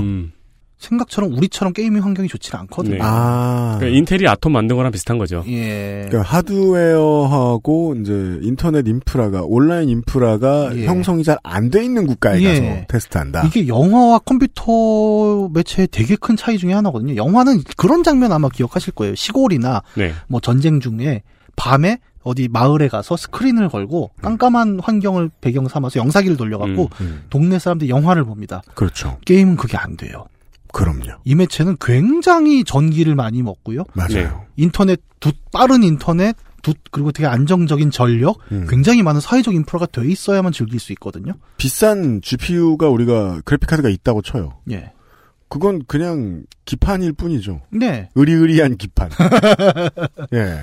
그거 하나 제대로 구실을 하기 위해서 들어가는 건 국가 전체. 네. 배틀그라운드 라이트를 보면서 제가 되게 아차 싶었던 거예요. 그러니까 스스로를 좀 돌아보게 된 거죠. 내가 얼마나 유복한 환경에서 지금 뭔가를 하고 그렇죠. 있는 건가. 음, 음. 그리고 약간 어, 컴퓨터 게임 다루는 입장에서 어, 음. 약간 스스로를 좀 돌아보게 된 거예요. 한국에서 외국 잠깐만 나갈 때도 큰 두려움에 빠져요. 네. 인터넷 느릴 텐데 어떡하지? 네. 그 생각보다 그 기술이 발전하면 발전할수록 사회적 인프라를 기초로 한 어떤 매체 활동들 음. 이라는 게 되게 이럴 때밖에 우리가 못 느낀다는 것도 섬뜩한 거예요. 음. 우리는 못 느끼는 거 평소에. 음. 네, 상당한 역설이죠. 이거 네. 사실 이런 매체 시대에 살고 있는데 이 매체들을 다 제대로 접하려면 중요한 건 기업의 역할이 아니라 국가의 역할이라는 걸 네. 깨닫게 되는 것. 그런 걸 잘 못 느낀다는 얘기를 잠깐 드린 거고, 음. 어, 어쨌든 그 영화 얘기를 이제 아까 대량 생산이 음. 없었으면 영화는 나오지 않았다라는 얘기를 한 거고, 어, 사진 시대. 한 장의 사진에서 1초에 24장을 연속으로 보여줄 수 있는 사진의 시대로 넘어왔잖아요, 영화에서. 이렇게 되면서 그 이미지, 이 시각 영상 이미지라는 것은 이제, 어, 시간축을 포함하는 매체가 됩니다. 네. 사진이 아까 진실이라고 막 얘기했잖아요. 근데 한 순간의 진실이 이제는 처음에는 뭐 한 20초 정도의 진실, 그 지금은 뭐 2시간 반짜리 진실, 그리고 어 타임랩스 같은 경우는 뭐 1년짜리 진실. 네. 마지막 황제는 정말 긴 진. 정말 긴 진실이죠. 네. 그렇게 이제 시간축까지도 포함시키면서 이제는 어떻게 3차원적인 말 그대로 다차원적인 음. 사실을 이야기하는 매체로까지 시각 매체가 올라오게 된 겁니다. 네. 처음에 사람이 이렇게 옆으로 있던 이집트 시절부터 시작해서 지금 여기까지 온 거예요. 그렇습니다. 그러면서 우리는 아 이것이 진짜 사실이구나 이야기를 계속 하고 있습니다. 음. 심지어 또, 또, 또 다른 맥락에서 어떤 영상 매체의 사실성이란 건 이런 것도 있어요. 아까 우리가 합성 얘기하고 수정 얘기했지만 음. 사진은 어쨌든 어, 영상에 비해서는 수정이 쉽죠. 네. 예, 제가 유튜브를 한번 해보려고 예전에 음. 이렇게 그 몇 가지 편집 툴을 써봤는데 이게 사진 수정하고 또 틀린 거예요. 그렇죠. 네. 정말 그 이어지는 영상들 그 프레임 단위로 다 그걸 맞춰줘야 되는 거더라고요. 음, 음. 알고 보니까 뭐 음. 기계가 좀 해주기도 하는데 당연히 그러면 아까 얘기한 대로 1초에 24프레임짜리 한 1초를 수정한다 그러면은 24장을 다 고쳐야 됐던 거죠 말 그대로. 옛날에는요. 예. 네. 그러면 단적으로 뭐 보안이란 게 그렇지 않습니까? 예를 들어 비밀번호를 보안을 지킨다고 했을 때 해킹을 할 때 보면 이제 말 그대로 랜덤하게 다 때려보잖아요. 111부터 999까지. 네. 그럼 이거를 막는 가장 좋은 방법은 예, 번호를 늘리는 거죠. 음. 그럼 그만큼 더 오래 걸리고 네. 똑같은 거예요. 문자를 집어넣고. 예, 사진과 영화가 그런 겁니다. 사진 한 장 수정하는 거랑 영화 1초는 24장 수정하는 거. 이런 부분에서 오히려 또, 어, 이거 되게 진실이잖아라고 얘기할 수 있는 근거도 되지만, 네. 요즘은 또 컴퓨터가 너무 발전해서 음. 순식간에 고쳐내기도 하고 음. 어쨌든 좀 더 사실성이 보장되는 방향 시간의 축이 들어가면서 다차원적인 이야기가 어, 진실로 나타나기 시작했다 그리고 이거는 고치기도 어렵다 이런 것들이 이제 어, 과거 사진보다 더 이 영상이란 이미지가 사실적인 이야기를 한다라는 이야기를 만들 수 있는 배경이 된단 말이죠 네. 그러면 또 물어보는 거예요 그럼 이렇게 시간 축까지도 재현해낸 영상은 정말 객관적인 사실이냐 그죠. 21세기를 사는 우리들은 코웃음을 친다고요. 네, 웃기죠. 이제 이런 얘기 하면은 정말 저는 방송거리도 안 된다고 생각해요. 네. 무슨 말도 안 되는 소리야. 당연히 이건 한계가 있죠. 대표적인 게 그렇습니다. 요새 보면 무슨 사고 난다, 무슨 이슈가 된다 그러면 CCTV 얘기하잖아요. 음. CCTV를 그럼 틀어줘요. 그럼 그걸로 다 확인이 됩니까? 안 돼요. 네. 뭐 CCTV가 각도에 가린 걸 수도 있고 깜깜해서 안 보인 걸 수도 있고 화질이 나쁜 걸 수도 있고 뭐 그런 이제 물리적인 문제뿐만 아니라 우리가 TV에서 1080p로 볼 때는 되게 좋은 화질인 줄 아는데 네. CCTV 요즘 새로 다는 거 1080p 많거든요. 네. 확대해서 보면 상당히 우둘두둘합니다. 네. 그리고 심지어는 이제 여기에 이제 좀 외적인 개입도 있죠. 예를 들어 블랙박스 사고가 났어요. 내가 음. 블랙박스 영상을 제출해요. 자기한테 유리한 것만 잘라서 냅니다. 그렇죠. 심지어 예, 그렇죠. 잘라서 내거나 뭐 없다 그러거나 네. 고장났다고 하거나. 음. 예, 편집 기술이란 게 있는 거예요. 내가 앞에 사실은 칼치기를 먼저 했어. 네. 혹은 옆에 이렇게 지나가다가 야 이 땡땡땡아 이러면서 먼저 도발했어. 네. 이런 거 빼. 네. 이 편집 기술이란 게 무서워요. 사실은 저도 여기도 스튜디오 와서 정말 뻘소리도 많이 하고 하는데 음. 집 와서 편집본을 들어보면 그렇게 부장님 같지 않죠. 사실 제가 지난주에 말도 안 되는 개그를 쳤는데 잘렸더라고요. 네. 와 정말 다행이다. 네. 진짜 조성주를 재미있게 정은정을 진지하게. 두, 번, 두, 우리 번, 집 가훈이야. 두, 번, 두 번째가 진짜 어려워요. 홍성갑을 사람처럼 등등등. 네. 놀라운 편집입니다. 정말 와. 네. 그리고 아무리 그게 뭐 사실이다 어쩐다 해도 김민아는 내로남불. 여튼 네. 하세요. 부장님 하세요. 네. 그 어떤 카메라에 담긴 영상이라는 것이 이제 사실이라는 얘기를 할 필요가 없다. 왜냐면 우리도 이미 알고 있고 그게 내적으로든 외적으로든 뭐 편집이라는 기술을 통해서든 얼마든지 예, 사실이 아닌 것을 사실화시킬 수 있다는 사실을 이제는 상식으로 다 알고 있다는 겁니다. 네. 예, 그리고 심지어 보는 사람들도 걸러봐요. 그럼요. 예, 마음에 안 드는 영상은 보지 않고 댓글을 답니다. 음, 그렇죠. 음. 네. 음. 그러니까 편집이라는 게 제작자만 하는 게 절대 아니라니까요. 음. 필터링이죠 여기서부터는. 음. 그러니까 매체가 예전에 필터링 했던 것들이 있어요 사실은. 음. 그러니까 기존의 인터넷 시대 이전에는 매체 권력이 엄청났었죠. 지금보다 훨씬 셌죠. 예, 세계를 어떻게 구성하는가를 신문사 데스크가 결정하던 시절이 음. 있었습니다. 네. 매체가 구성해서 세상을 보여주면 사람들은 보고 네. 식당에서 얘기하고 커피 마실 때 얘기하고 네. 근데 끝. 이제 그 권력은 되게 재밌는 게 우리가 지난 시간에 그 신에서 인간으로 권력 얘기했잖아요. 똑같아요. 신문사 데스크의 권력은 이제 네티즌에게 왔습니다. 그렇죠. 근데 마찬가지 문제가 또 나와요. 그럼 네티즌이 들고 있는 권력은 올바르느냐라는 문제가 또 나오는 거예요. 음. 맞아요. 그러니까 이제는 악플이 사람을 잡는 시대가 돼버린 거죠. 그리하여 우리는 지금 느꼈는데 아직 내가 느끼고 있는 내가 가지고 있는 이것의 실체가 뭔지까지는 한 몇 년 더 있어야 파악할 것 같아요. 네. 아 언론과 미디어가 가지고 있던 권력이 이렇게나 사람을 미치게 만드는 거구나. 네. 라는 걸 지금 체감 중이거든요, 네. 인류가. 네. 모두가 데스크가 됐기 때문에. 근데 인정은 아직 못해요, 잘. 네. 따봉의 권력. 네. 그리고 그 권력에 취하는 사람도 있고, 네. 그 권력에 짓눌리는 사람도 있어요. 되게 재밌게도. 지금 되게 짓눌리고 막 그 즐거워하고 흥청망청하는 중이에요. 네. 그러니까 예. 생전 안 쥐어본 칼들을 다 하나씩 들고, 그렇죠. 예. 되게 재밌는 게 많은 것 같아요. 그러니까 막 나는 찌질하지 않기 때문에 그런데 댓글은 안 달아라고 하는 사람이 그런데 달린 댓글은 왜 믿고 있지? 네. 왜냐하면 나도 그 권력 갖고 싶은데 일부러 안 가지는 중이라 억울해 죽겠거든. 본질은 권력이야. 권력이에요. 네. 그래서요, 그, 저, 여러분, 어디 가서 댓글 그렇게 쓰면 안 된다고 맨날 조리 돌리고 이런 거 좋아하지 마세요. 당신이 그걸 좋아한다는 걸 증명해 줄 뿐입니다. 네. 어, 왜 내가 전곡을 찔리지? You know? 원래 부장님 전국 찔린 다음에 안 찔린 척 해야 돼. 갑자기 이게 근엄하게 뭐 애템! 음, 허허, 이 실은. 이 화합이라는 게 용은 존경 안 하고 말이야, 이것들이.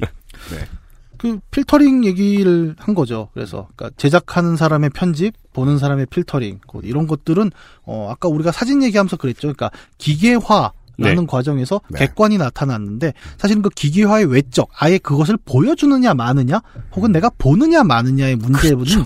결국은 기계화로부터도 벗어날 수 없는 주관의 영역으로 갈 수밖에 없어요 이거는 사실 이거 객관 그렇게 대단히 많지 않구나. 그러니까 객관이 없다 저는 이렇게까지는 얘기는 못 하겠는데 음. 적어도 객관이라는 단어가 얼마나 객관이 아닐 수 있는가라는 의심을 우리가 끊임없이 해야 된다는 얘기죠. 네. 네. 예, 그 이제 그 유행이 지나갔기 때문에 우리가 좀 알겠다는 거예요. 네. 이 얘기를 아까 말씀하신 대로 한 10년 전에만 했어도 이렇게 좋은 소리 못 들었다는 어려웠을 거예요. 거예요. 예. 네. 그렇게 못 믿어서야 객관성이 사실을 탐보한다. 이제 이 얘기는 점점 갈수록 더 밀려 나갈 겁니다.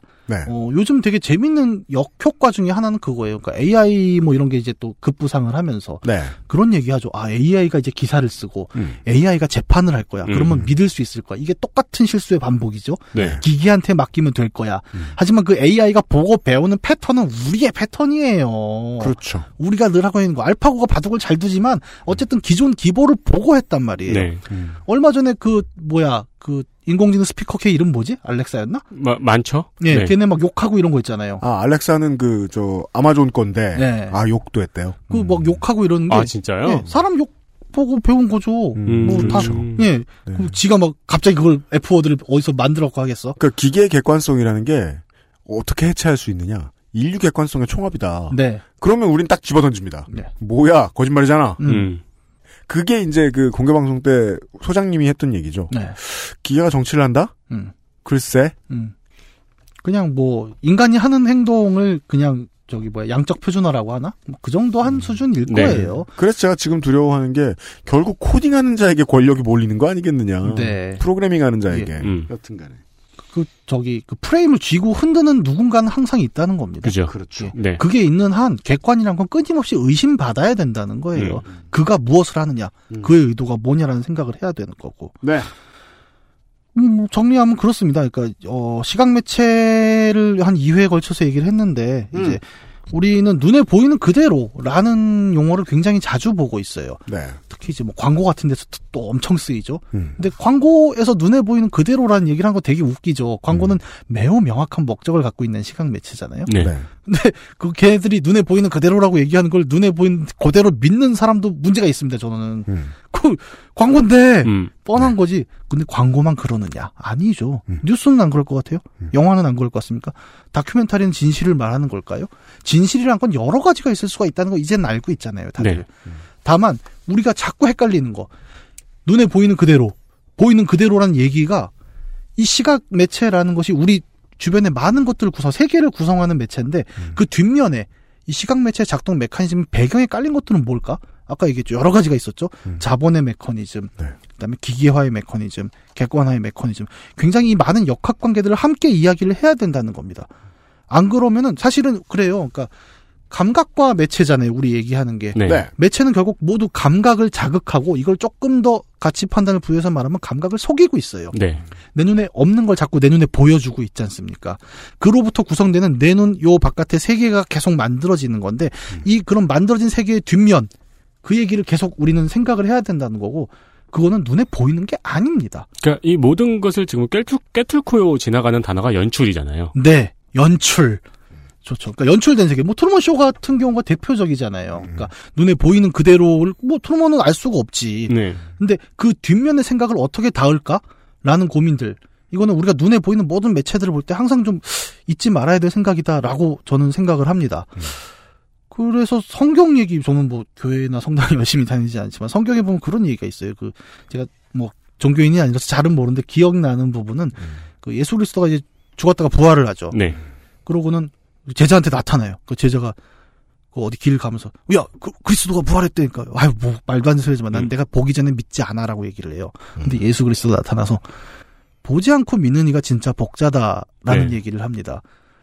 그게 옛날에는 무슨 의미인지 몰랐어요. 근데 요즘 좀 느끼는 건 그래요. 그러니까 보지 않고 믿는다는 것은 무엇일까? 아까 우리가 시각 매체라는 것이 음. 일종의 환영이다라고 제가 얘기를 하잖아요. 음. 매체, 그러니까 감각 이것들에 넘어서 왜 불교에서 그런 용어죠. 피안 언어의 너머에 있는 진실들, 음. 그다음에 감각으로 우리가 캐치해내지 못하는 세계의 사실들 이런 것들을 볼 수 있는 방법은 무엇일까? 뭐 이런 얘기를 좀 우리가 시각 매체 얘기를 하면서 음. 짚어야 될 되게 원론적인 얘기들이 아닐까 뭐 그런 생각을 좀 해봅니다. 그렇습니다. 보지 않고 믿는다는 말은 옛날부터 되게 궁금했어요. 왜요? 보고 믿는 게 무슨 믿음이에요? 경험이지. 음. 기억이잖아요, 그거는. 음, 근데 그렇죠. 요즘에는 본 것을 믿는가라는 질문이 가능하죠. 네. 네, 보지 않고 믿는 자 복이 있나니. 복이 있나? 가 이제 여러분들이 보통 구약에서 보셨을 그 음. 익숙한 구절이었을 네. 겁니다. 네, 아까 그 저 옛날 책, 아, 네. 음, 옛날 번역서. 그, 어, 갱탁하게 붙이셨나니 막그 이상한 표현들 있어. 저희 긍휼이 여기 사 맞아. 종이 되게 얇고. 킹 제임스요? 음. 네. 저 그 의심 많은 자가 있잖아요. 네. 도마냐 뭐냐 있잖아요. 네. 지가 거길 갔어야지. 이제 성경은 그걸 탓하고 있습니다. 음. 그거 안 가 있다. 음. 가서 볼, 거- 볼 거면 미리 맞는 데 가 있어야지. 음. 그리고 보고도 안 믿어 이 자식이. 음. 그 다음에 보고 만진 다음에 만져보라 그러죠. 예 참여하죠. 예. 손에 있는 구멍을 만져보라고 하죠. 예, 그도 그 나름의 회심을 하잖아요. 네. 그래서 이 성경의 결론이 이거잖아요. 뭐 거기까지 가야 됐고 미리 믿지. 아니 진짜 무서운 건그 음, 도마가 안 믿는다 그랬을 때 음. 예수 그리스도가 찾아갑니다. 그죠. 예수 빡쳤어요. 네. 이게 미디어로 하면 뭐냐면은 뭐 내 뉴스를 안 봐? 그리하여 우리는 유튜브에서 이런 사람들 흔히 보죠. 네. 현피 생기게. 그 예수님이 직접 간다. 네. 네. 미디어 그리스도. 그리하여 에디터가 얘기해줬습니다만 현대는 어, 보고도 안 믿는 것이 기본 예의인 시절입니다. 사실 그 원료는 달 착륙 음모설부터일까. 그럴지도 모르죠. 네. 네. 아니 근데 뭐 로버트 카파도 사진 조작설이 있고 예. 이오지마 전태 사진도 조작 사진이라고 하나요? 네. 그건 잘 모르겠네요. 아니 이게 인류를 위한 변명인데요. 그 막 본 것들을 자꾸 안 믿어요. 음. 내가 인류야. 두려워하지 어떻게? 내가 보고 속은 게 얼마나 많은데 어딘가에 막 저 팩트 팩트야. 음. 적절한 팩트야. 잘 만들어낸 맥락의 팩트야. 그걸 보여줬어. 안 믿어. 내 손해가 맞을 수도 있는데 어 그건 당연한 수순이다. 그 음. 역시. 음. 예. 어제하고 왜 이렇게 평행 우주죠? 당연한 수순이다. 네. 예. 음. 있을 법한 일이다. 라는 얘기입니다. 예. 이것이 이제 새로 나타나는 권력이다라고 한다면 그 다음에는 그 권력이 해체되는 과정을 지켜보는 거잖아요. 네. 네. 네. 해체는 바로 또 해체하자마자 또 새로운 게 나올 텐데 어, 저는 그 역사나 이런 거 보면 신기한 게 그러니까 뭔가 하나 해체 그러니까 뭔가 새로운 힘이 만들어질 때는 그 힘에 대한 낙관들이 오랫동안 우리를 지배하고 음. 그것들이 무너져 나가는 시점에서 되게 또 반성을 한번 하면서 그 빈자리를 대안으로 차고 오는 것들이 또 몇 년 뒤에 우리를 또 위협하는 그냥 이게 맞아요. 늘 반복이 되면서 맞아요. 아까 제가 시작할 때 그 외부 효과라는 얘기를 했잖아요. 네. 어, 제일 두려운 거는 우리가 항상 한 발 한 발 앞서 나가려고 하지만 결국 우리는 쳇바퀴를 돌고 있는 건 아닌가? 그렇죠. 예, 그런 공포들이 좀 있는 거죠. 음. 제가 요즘 그런 두려움이 있거든요. 음. 그, 저는 아주 어릴 때부터 평론이 직업인 사람이 다 싫었어요. 아, 죄송합니다. 싫어요. 용이나 존경하고. 그, 세상을 보여준 어떤 컨텐츠를 평론하잖아요. 네. 그러면서 자신이 세상을 어떻게 보여주고 있는가에 대한 태도에 대한 반성이 극히 부족해 보이는 거예요. 어렸을 때 음. 봤을 때는. 그래서 아 평론가는 내 평생의 적이다 이렇게 생각했단 음. 말이에요. 근데 지금은 메타 평론이 광범위하게 대중화돼 있죠. 네. 그래서 내가 막 20년 동안 뭐뭐 영화 잡지를 봤어. 네. 영화 평론가들이 한마디로 뭘 말했는지 봐. 네. 그들의 원리가 지금 다 파악됐잖아요. 음. 우리가 이제 피겨 스케이팅이나 초- 체조 같은 거 처음 볼 때 그 빠져들 때 보면 아 이 다음에 무슨 기술을 쓰는 게 적당할까? 음. 뭘 얼마나 퍼포먼스 하는 게 적당할까? 결정 어떻게 했는지 보자. 준비 어떻게 했는지 보자. 그런 거 되게 긴장하는 짜릿한 맛이 있잖아요. 네. 그 감정으로 영화를 본 다음에 평론을 한단 말이에요. 음. 이게 가짜를 편집해서 보여준다는 걸 정확히 꿰뚫고 있는 사람들이기 때문에 이 가짜를 어떻게 나열했는가? 음. 음. 이 가짜를 보여주는 기술로는 무엇을 도입했는가? 그걸 가지고 평론을 하는데 그 평론이 얼마나 고급스러워야 하는가? 음. 얼마나 사람들에게 불쾌감 없이 빠르게 흡수되어야 하는가에 대해서는 너무 게으른 것 같다는 거죠. 나도 메이커인데 평론가 본인도 메이커인데 네. 예. 근데 이제 사람들이 이걸 다 알잖아. 그러면서 또 다른 형태의 어떤 컨텐츠들을 meta 컨텐츠를 찾을 텐데 그것도 우리를 똑같은 쳇바퀴에 돌리진 않을까. 네. 예. 어 이걸 믿어볼까? 음. 이 새로운 거짓말을 우리는 그러고 있을 가능성이 크다. 그렇다면 우리가 그게 본능이 아닐까? 음. 더 그럴싸한 거짓말을 찾아나가는 네. 본능. 거기서 이제 이렇게 얘기하면 굉장히 좀 디스토피아 얘기 같지만 저는 어, 희망적인 얘기를 하나 하자면 그 모든 와중에서 우리가 끝까지 놓치지 않아야 할 하나는 성찰이라고 봐요. 아까 잠깐 성찰 얘기하셨지만 어 그런 겁니다. 그러니까 평론가의 시절이 있었죠 한때 미디어 권력이 집중되는 시절에 평론가의 시절이 있었고 이제는 그 권력이 모두에게 넘어갔습니다. 근데 평론가의 시절에도 미처 갖추지 못했던 그 성찰이란 건 뭐냐면 아까 우리 얘기했잖아요. 그러니까 너와 나의 시각, 그 교체되는 매체 시대를 얘기하면서 서로 입장이 다르다. 라고 했을 때 중요한 건 나의 이야기를 공적, public한 발화를 하기 위해서는 내가 지금 어느 위치다라는 사실이 계속 글과 말에 녹아야 돼요. 네. 그렇죠. 예. 그걸 끊임없이 자기가 생각을 해야 되는 겁니다. 근데 그게 안 녹아 있는 상태에서 평론이나 어떤 이야기들이 준비가 된 상태였고 그것들이 어 이제 인터넷 시대에서 모두 개인에게 쫙 흩어졌잖아요. 그렇죠. 그러면 당연히 개인은 아무도 성찰하지 않아요. 자기 맞아요. 입장이란 것을. 네. 그렇게 되면 그냥 난리가 나는 겁니다. 네. 그래서 되게 돈 뜬구름 자는 얘기고 원론적인 얘기지만 이런 시대일수록 아 지금 내가 받아들이고 내가 이야기하는 것이 나의 입장이라는 것이 어느 위치에 서 있는가 예를 들어 흘러가는 강물에서 가만히 자기가 배 위에 서 있는다고 해서 자기가 중립이 아니란 말이에요 음. 거기서 오히려 중립은 노를 거꾸로 젓는 사람이 중립이겠죠 그렇죠. 그럼 나는 노를 얼마나 거꾸로 젓고 있지? 라는 질문을 계속 자기한테 해야 되는 거고 뭐 저도 잘 못합니다 못하는데 이제 어 그걸 해야 되지 않을까요? 라고 얘기는 할 수 있는 거잖아요 왜냐하면 이제는 우리가 모두 생산자니까요. 네, 우리 모두가 평론가고 모두가 생산자고 모두가 소비자고 다시 말해서 이제 매체 기준으로 하면은 예전에는 한 방향이었다고 뭐 쌍방향 매체 얘기하잖아요. 이게 쌍방향이 아니에요. 다방향인 겁니다. 네. 네. 예. 모두가 모두에게 서로 어떤 남에게 어떤 이야기를 함에 있어서 저는 이 성찰이라는 키워드는 굉장히 좀 어, 이 시대 예의에 가까운 수준 혹은 어떤 우리가 사- 객관 사실 이런 얘기를 하자는 게 아니라 그 이야기의 신빙성을 만들기 위한 가장 기초적인 작업은 저는 네. 성찰이라고 생각을 해요. 우리는 우리 모두의 김대중 주필이니까요. 네. 다음 시간에 무슨 얘기를 해주실 건가요? 시각 얘기는 뭐 그 정도 마무리하고 이제 시각 매체 중에서 제가 일부러 빼놓은 게 있습니다. 음. 문자죠. 네. 문자? 네. 음. 뭐 문자도 굉장히 여러 가지 얘기예요. 편지, 책 뭐 이런 얘기도 있고 그 문자들이 모여서 왜 모래알 모여서 바위돌 아 거꾸로구나 바위돌 깨져서 모래알이구나. 네. 네. 예, 그런 것처럼 뭐 책이 모여서 도서관이 되고 도서관이 음. 서점이 되고 음. 그것이 전자책으로 넘어가고 인터넷도 문자 매체입니다. 잘 보면 네. 뭐 영상도 있긴 하지만 네. 그런 얘기들을 좀 더 해보죠. 알겠습니다. 감각과 매체의 세 번째 시간에서 다시 뵙겠습니다. 이경영 문학인이었어요. 예, 감사합니다. 다음 시간에 구텐베르크의 이름을 안 들을 수 있을까요? 아 이런 스포 아닙니까 스포? 이게 어떻게 스포예요? 구텐베르크는 당연히 스포가 아니죠. 그럼 뭐 암호로 바꿀까요? 구자욱 이렇게 얘기하는 거야. G G 네. G 드래곤 XSFM입니다.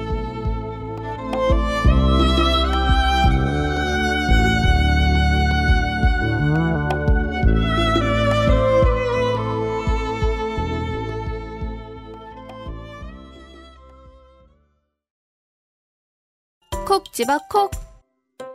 식구가 많아도 나 혼자 살아도 김치는 콕 집어 콕. 시원한 백김치, 감칠맛의 갓김치, 아삭한 총각김치. 무게도 포장도 원하는 만큼 다양해요. 그러니까 김치가 생각날 땐 콕 집어 콕. 안 괜찮으시죠? 관절 건강에 도움을 줄 수도 있는 무르핀이라면 도움을 드릴 수 있어요. 관절 건강엔 무르핀이니까요. 아스트랄 뉴스 기록실 뉴스 아카이브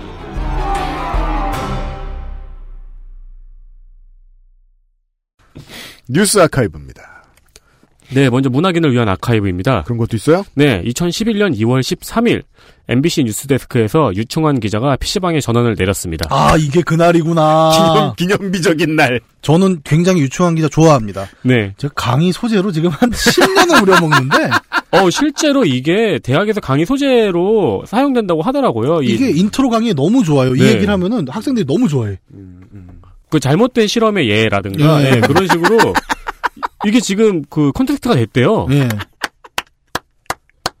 어, 게임의 폭력성을 보여주기 위한 실험이었다고 합니다. 네. 네. 이게 이 실험이 실험 대상자한테 그 동의를 얻었는지 고지가 되었는지는 확실하지 않아요. 음. 네, 확실하지 않고 결국 방통위로부터는 경고 조치를 받았습니다. 네, 사실을 보여주기에 무리가 있는 실험이었다는 거죠. 네. 그리고 유충환 기자는 아직 MBC에 있습니다. 그렇습니다. 네. 게임 연구 입장에서는 약간 그 이 바닥의 그리스도였어요. 그러니까 이 스스로가 그리스도. 십자가에 못 박히면서 아, 굉장히 그리스도 예, 맞네. 그 게임의 폭력성이 얼마나 잘못된 이야기인가를 증명해 버린 거예요.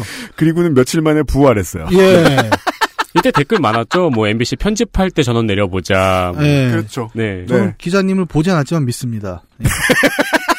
세상 어딜 가나. 세상 어딜 가나 전원을 내려보고 싶은 충동을 느끼게 한 그 이, side effect도 이 있었습니다. 유충환 기자님이 그 저기 풍계리 핵실험장 폐기할 때 대표 기자였거든요. 아, 남측 그렇구나. 기자단의 대표였어요. 어. 그 핵실험실 전원을 내려보겠습니다. 있었어요. 북한의 폭력성을 증명하기 위해서. 근데 그랬으면 전쟁도 났을 수 있었겠네요.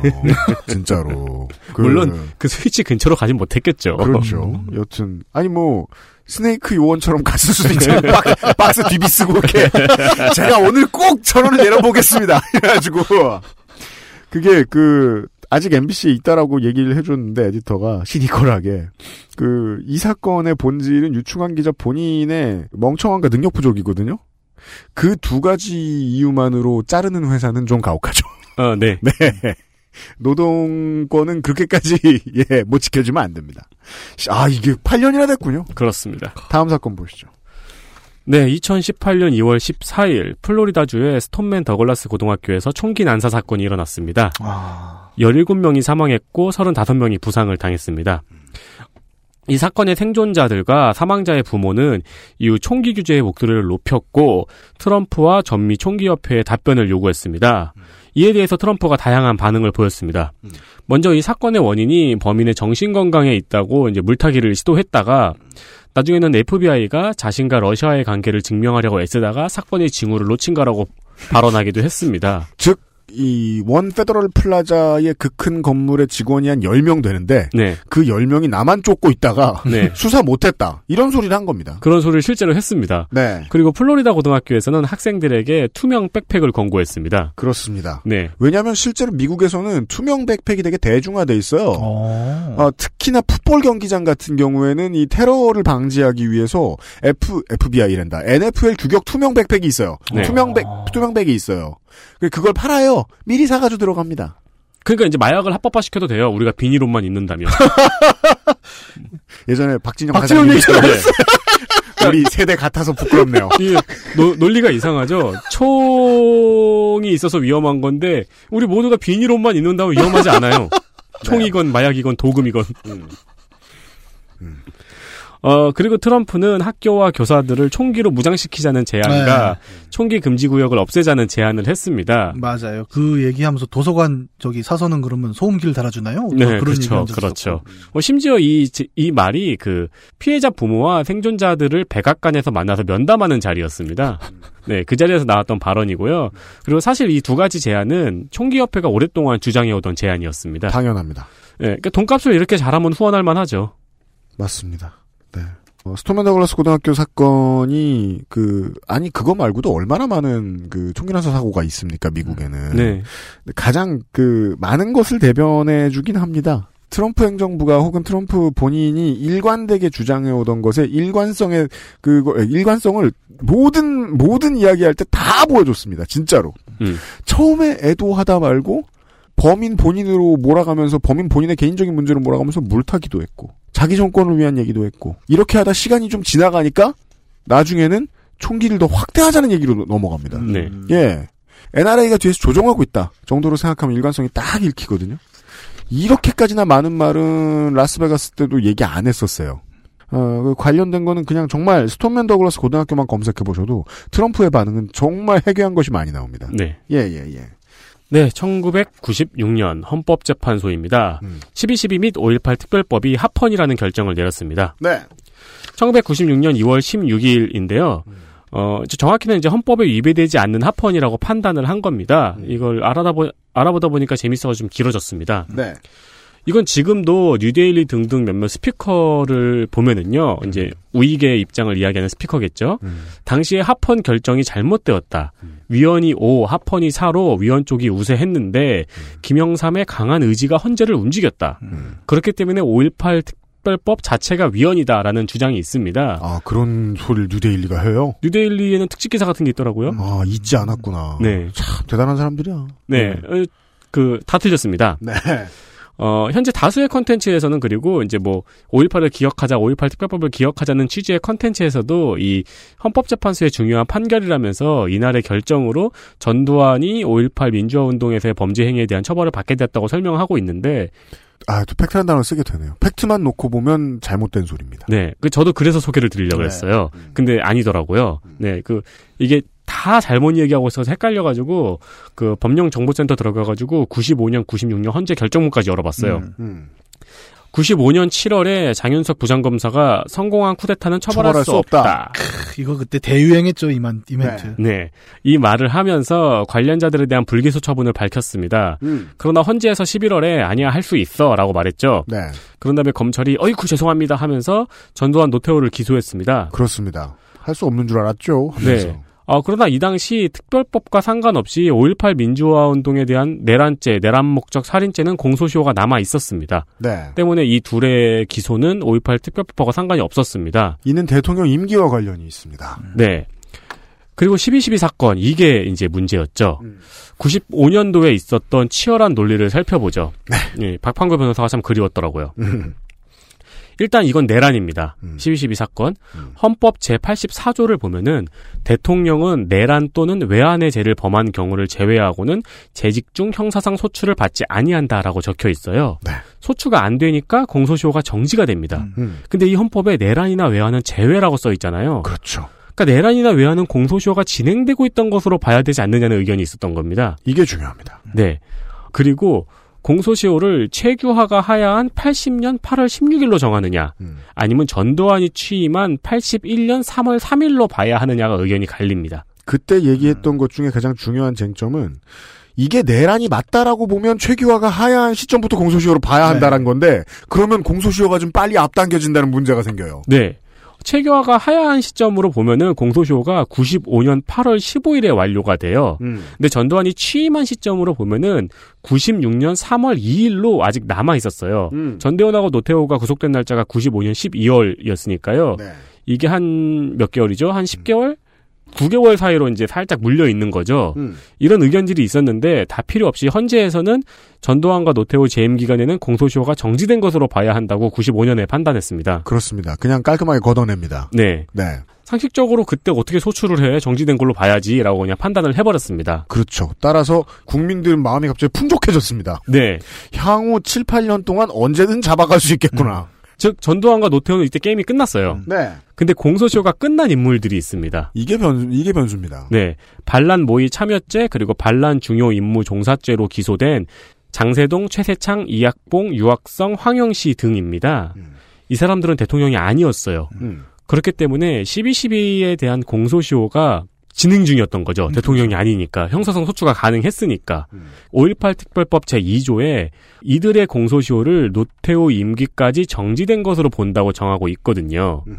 그러니까 이제 여기서 논란이 생기는 거예요. 이 논란점을 지적한 사람이 그 유승민 의원의 아버지였는데, 공소시효가 끝난 이후에 법을 제정해서 공소시효를 늘리는 게 말이 되느냐. 이게 위헌이다라고 헌법 소원을 낸 것입니다. 그렇습니다. 네. 이거는 굉장히 합당한 지적이거든요. 네. 어, 여기서 재판관 사인은 합헌이라고 이야기를 했고요. 왜냐하면 이제 이건 특별법이고 뭐 어, 특정 사건이고 그리고 어 이거를 위헌으로 이걸 합헌으로 제정을 했을 때 일어날 수 있는 국가의 손해가 미미하다. 아, 라고 하면서 합헌이라고 판단을 했고 다섯 명은 위헌이라고 판단을 했습니다. 근데 이제 위헌 정족수는 6인이거든요. 위헌 전족수인 6인을 채우지 못해서 위헌 결정이 나지 않은 것, 즉 합헌이 결정된 것입니다. 네. 2월 16일이 이날이고요. 어, 전두환 노태우랑은 별 상관이 없고 5.18이라는 사건의 본질하고도 별로 관계가 없습니다. 그렇습니다.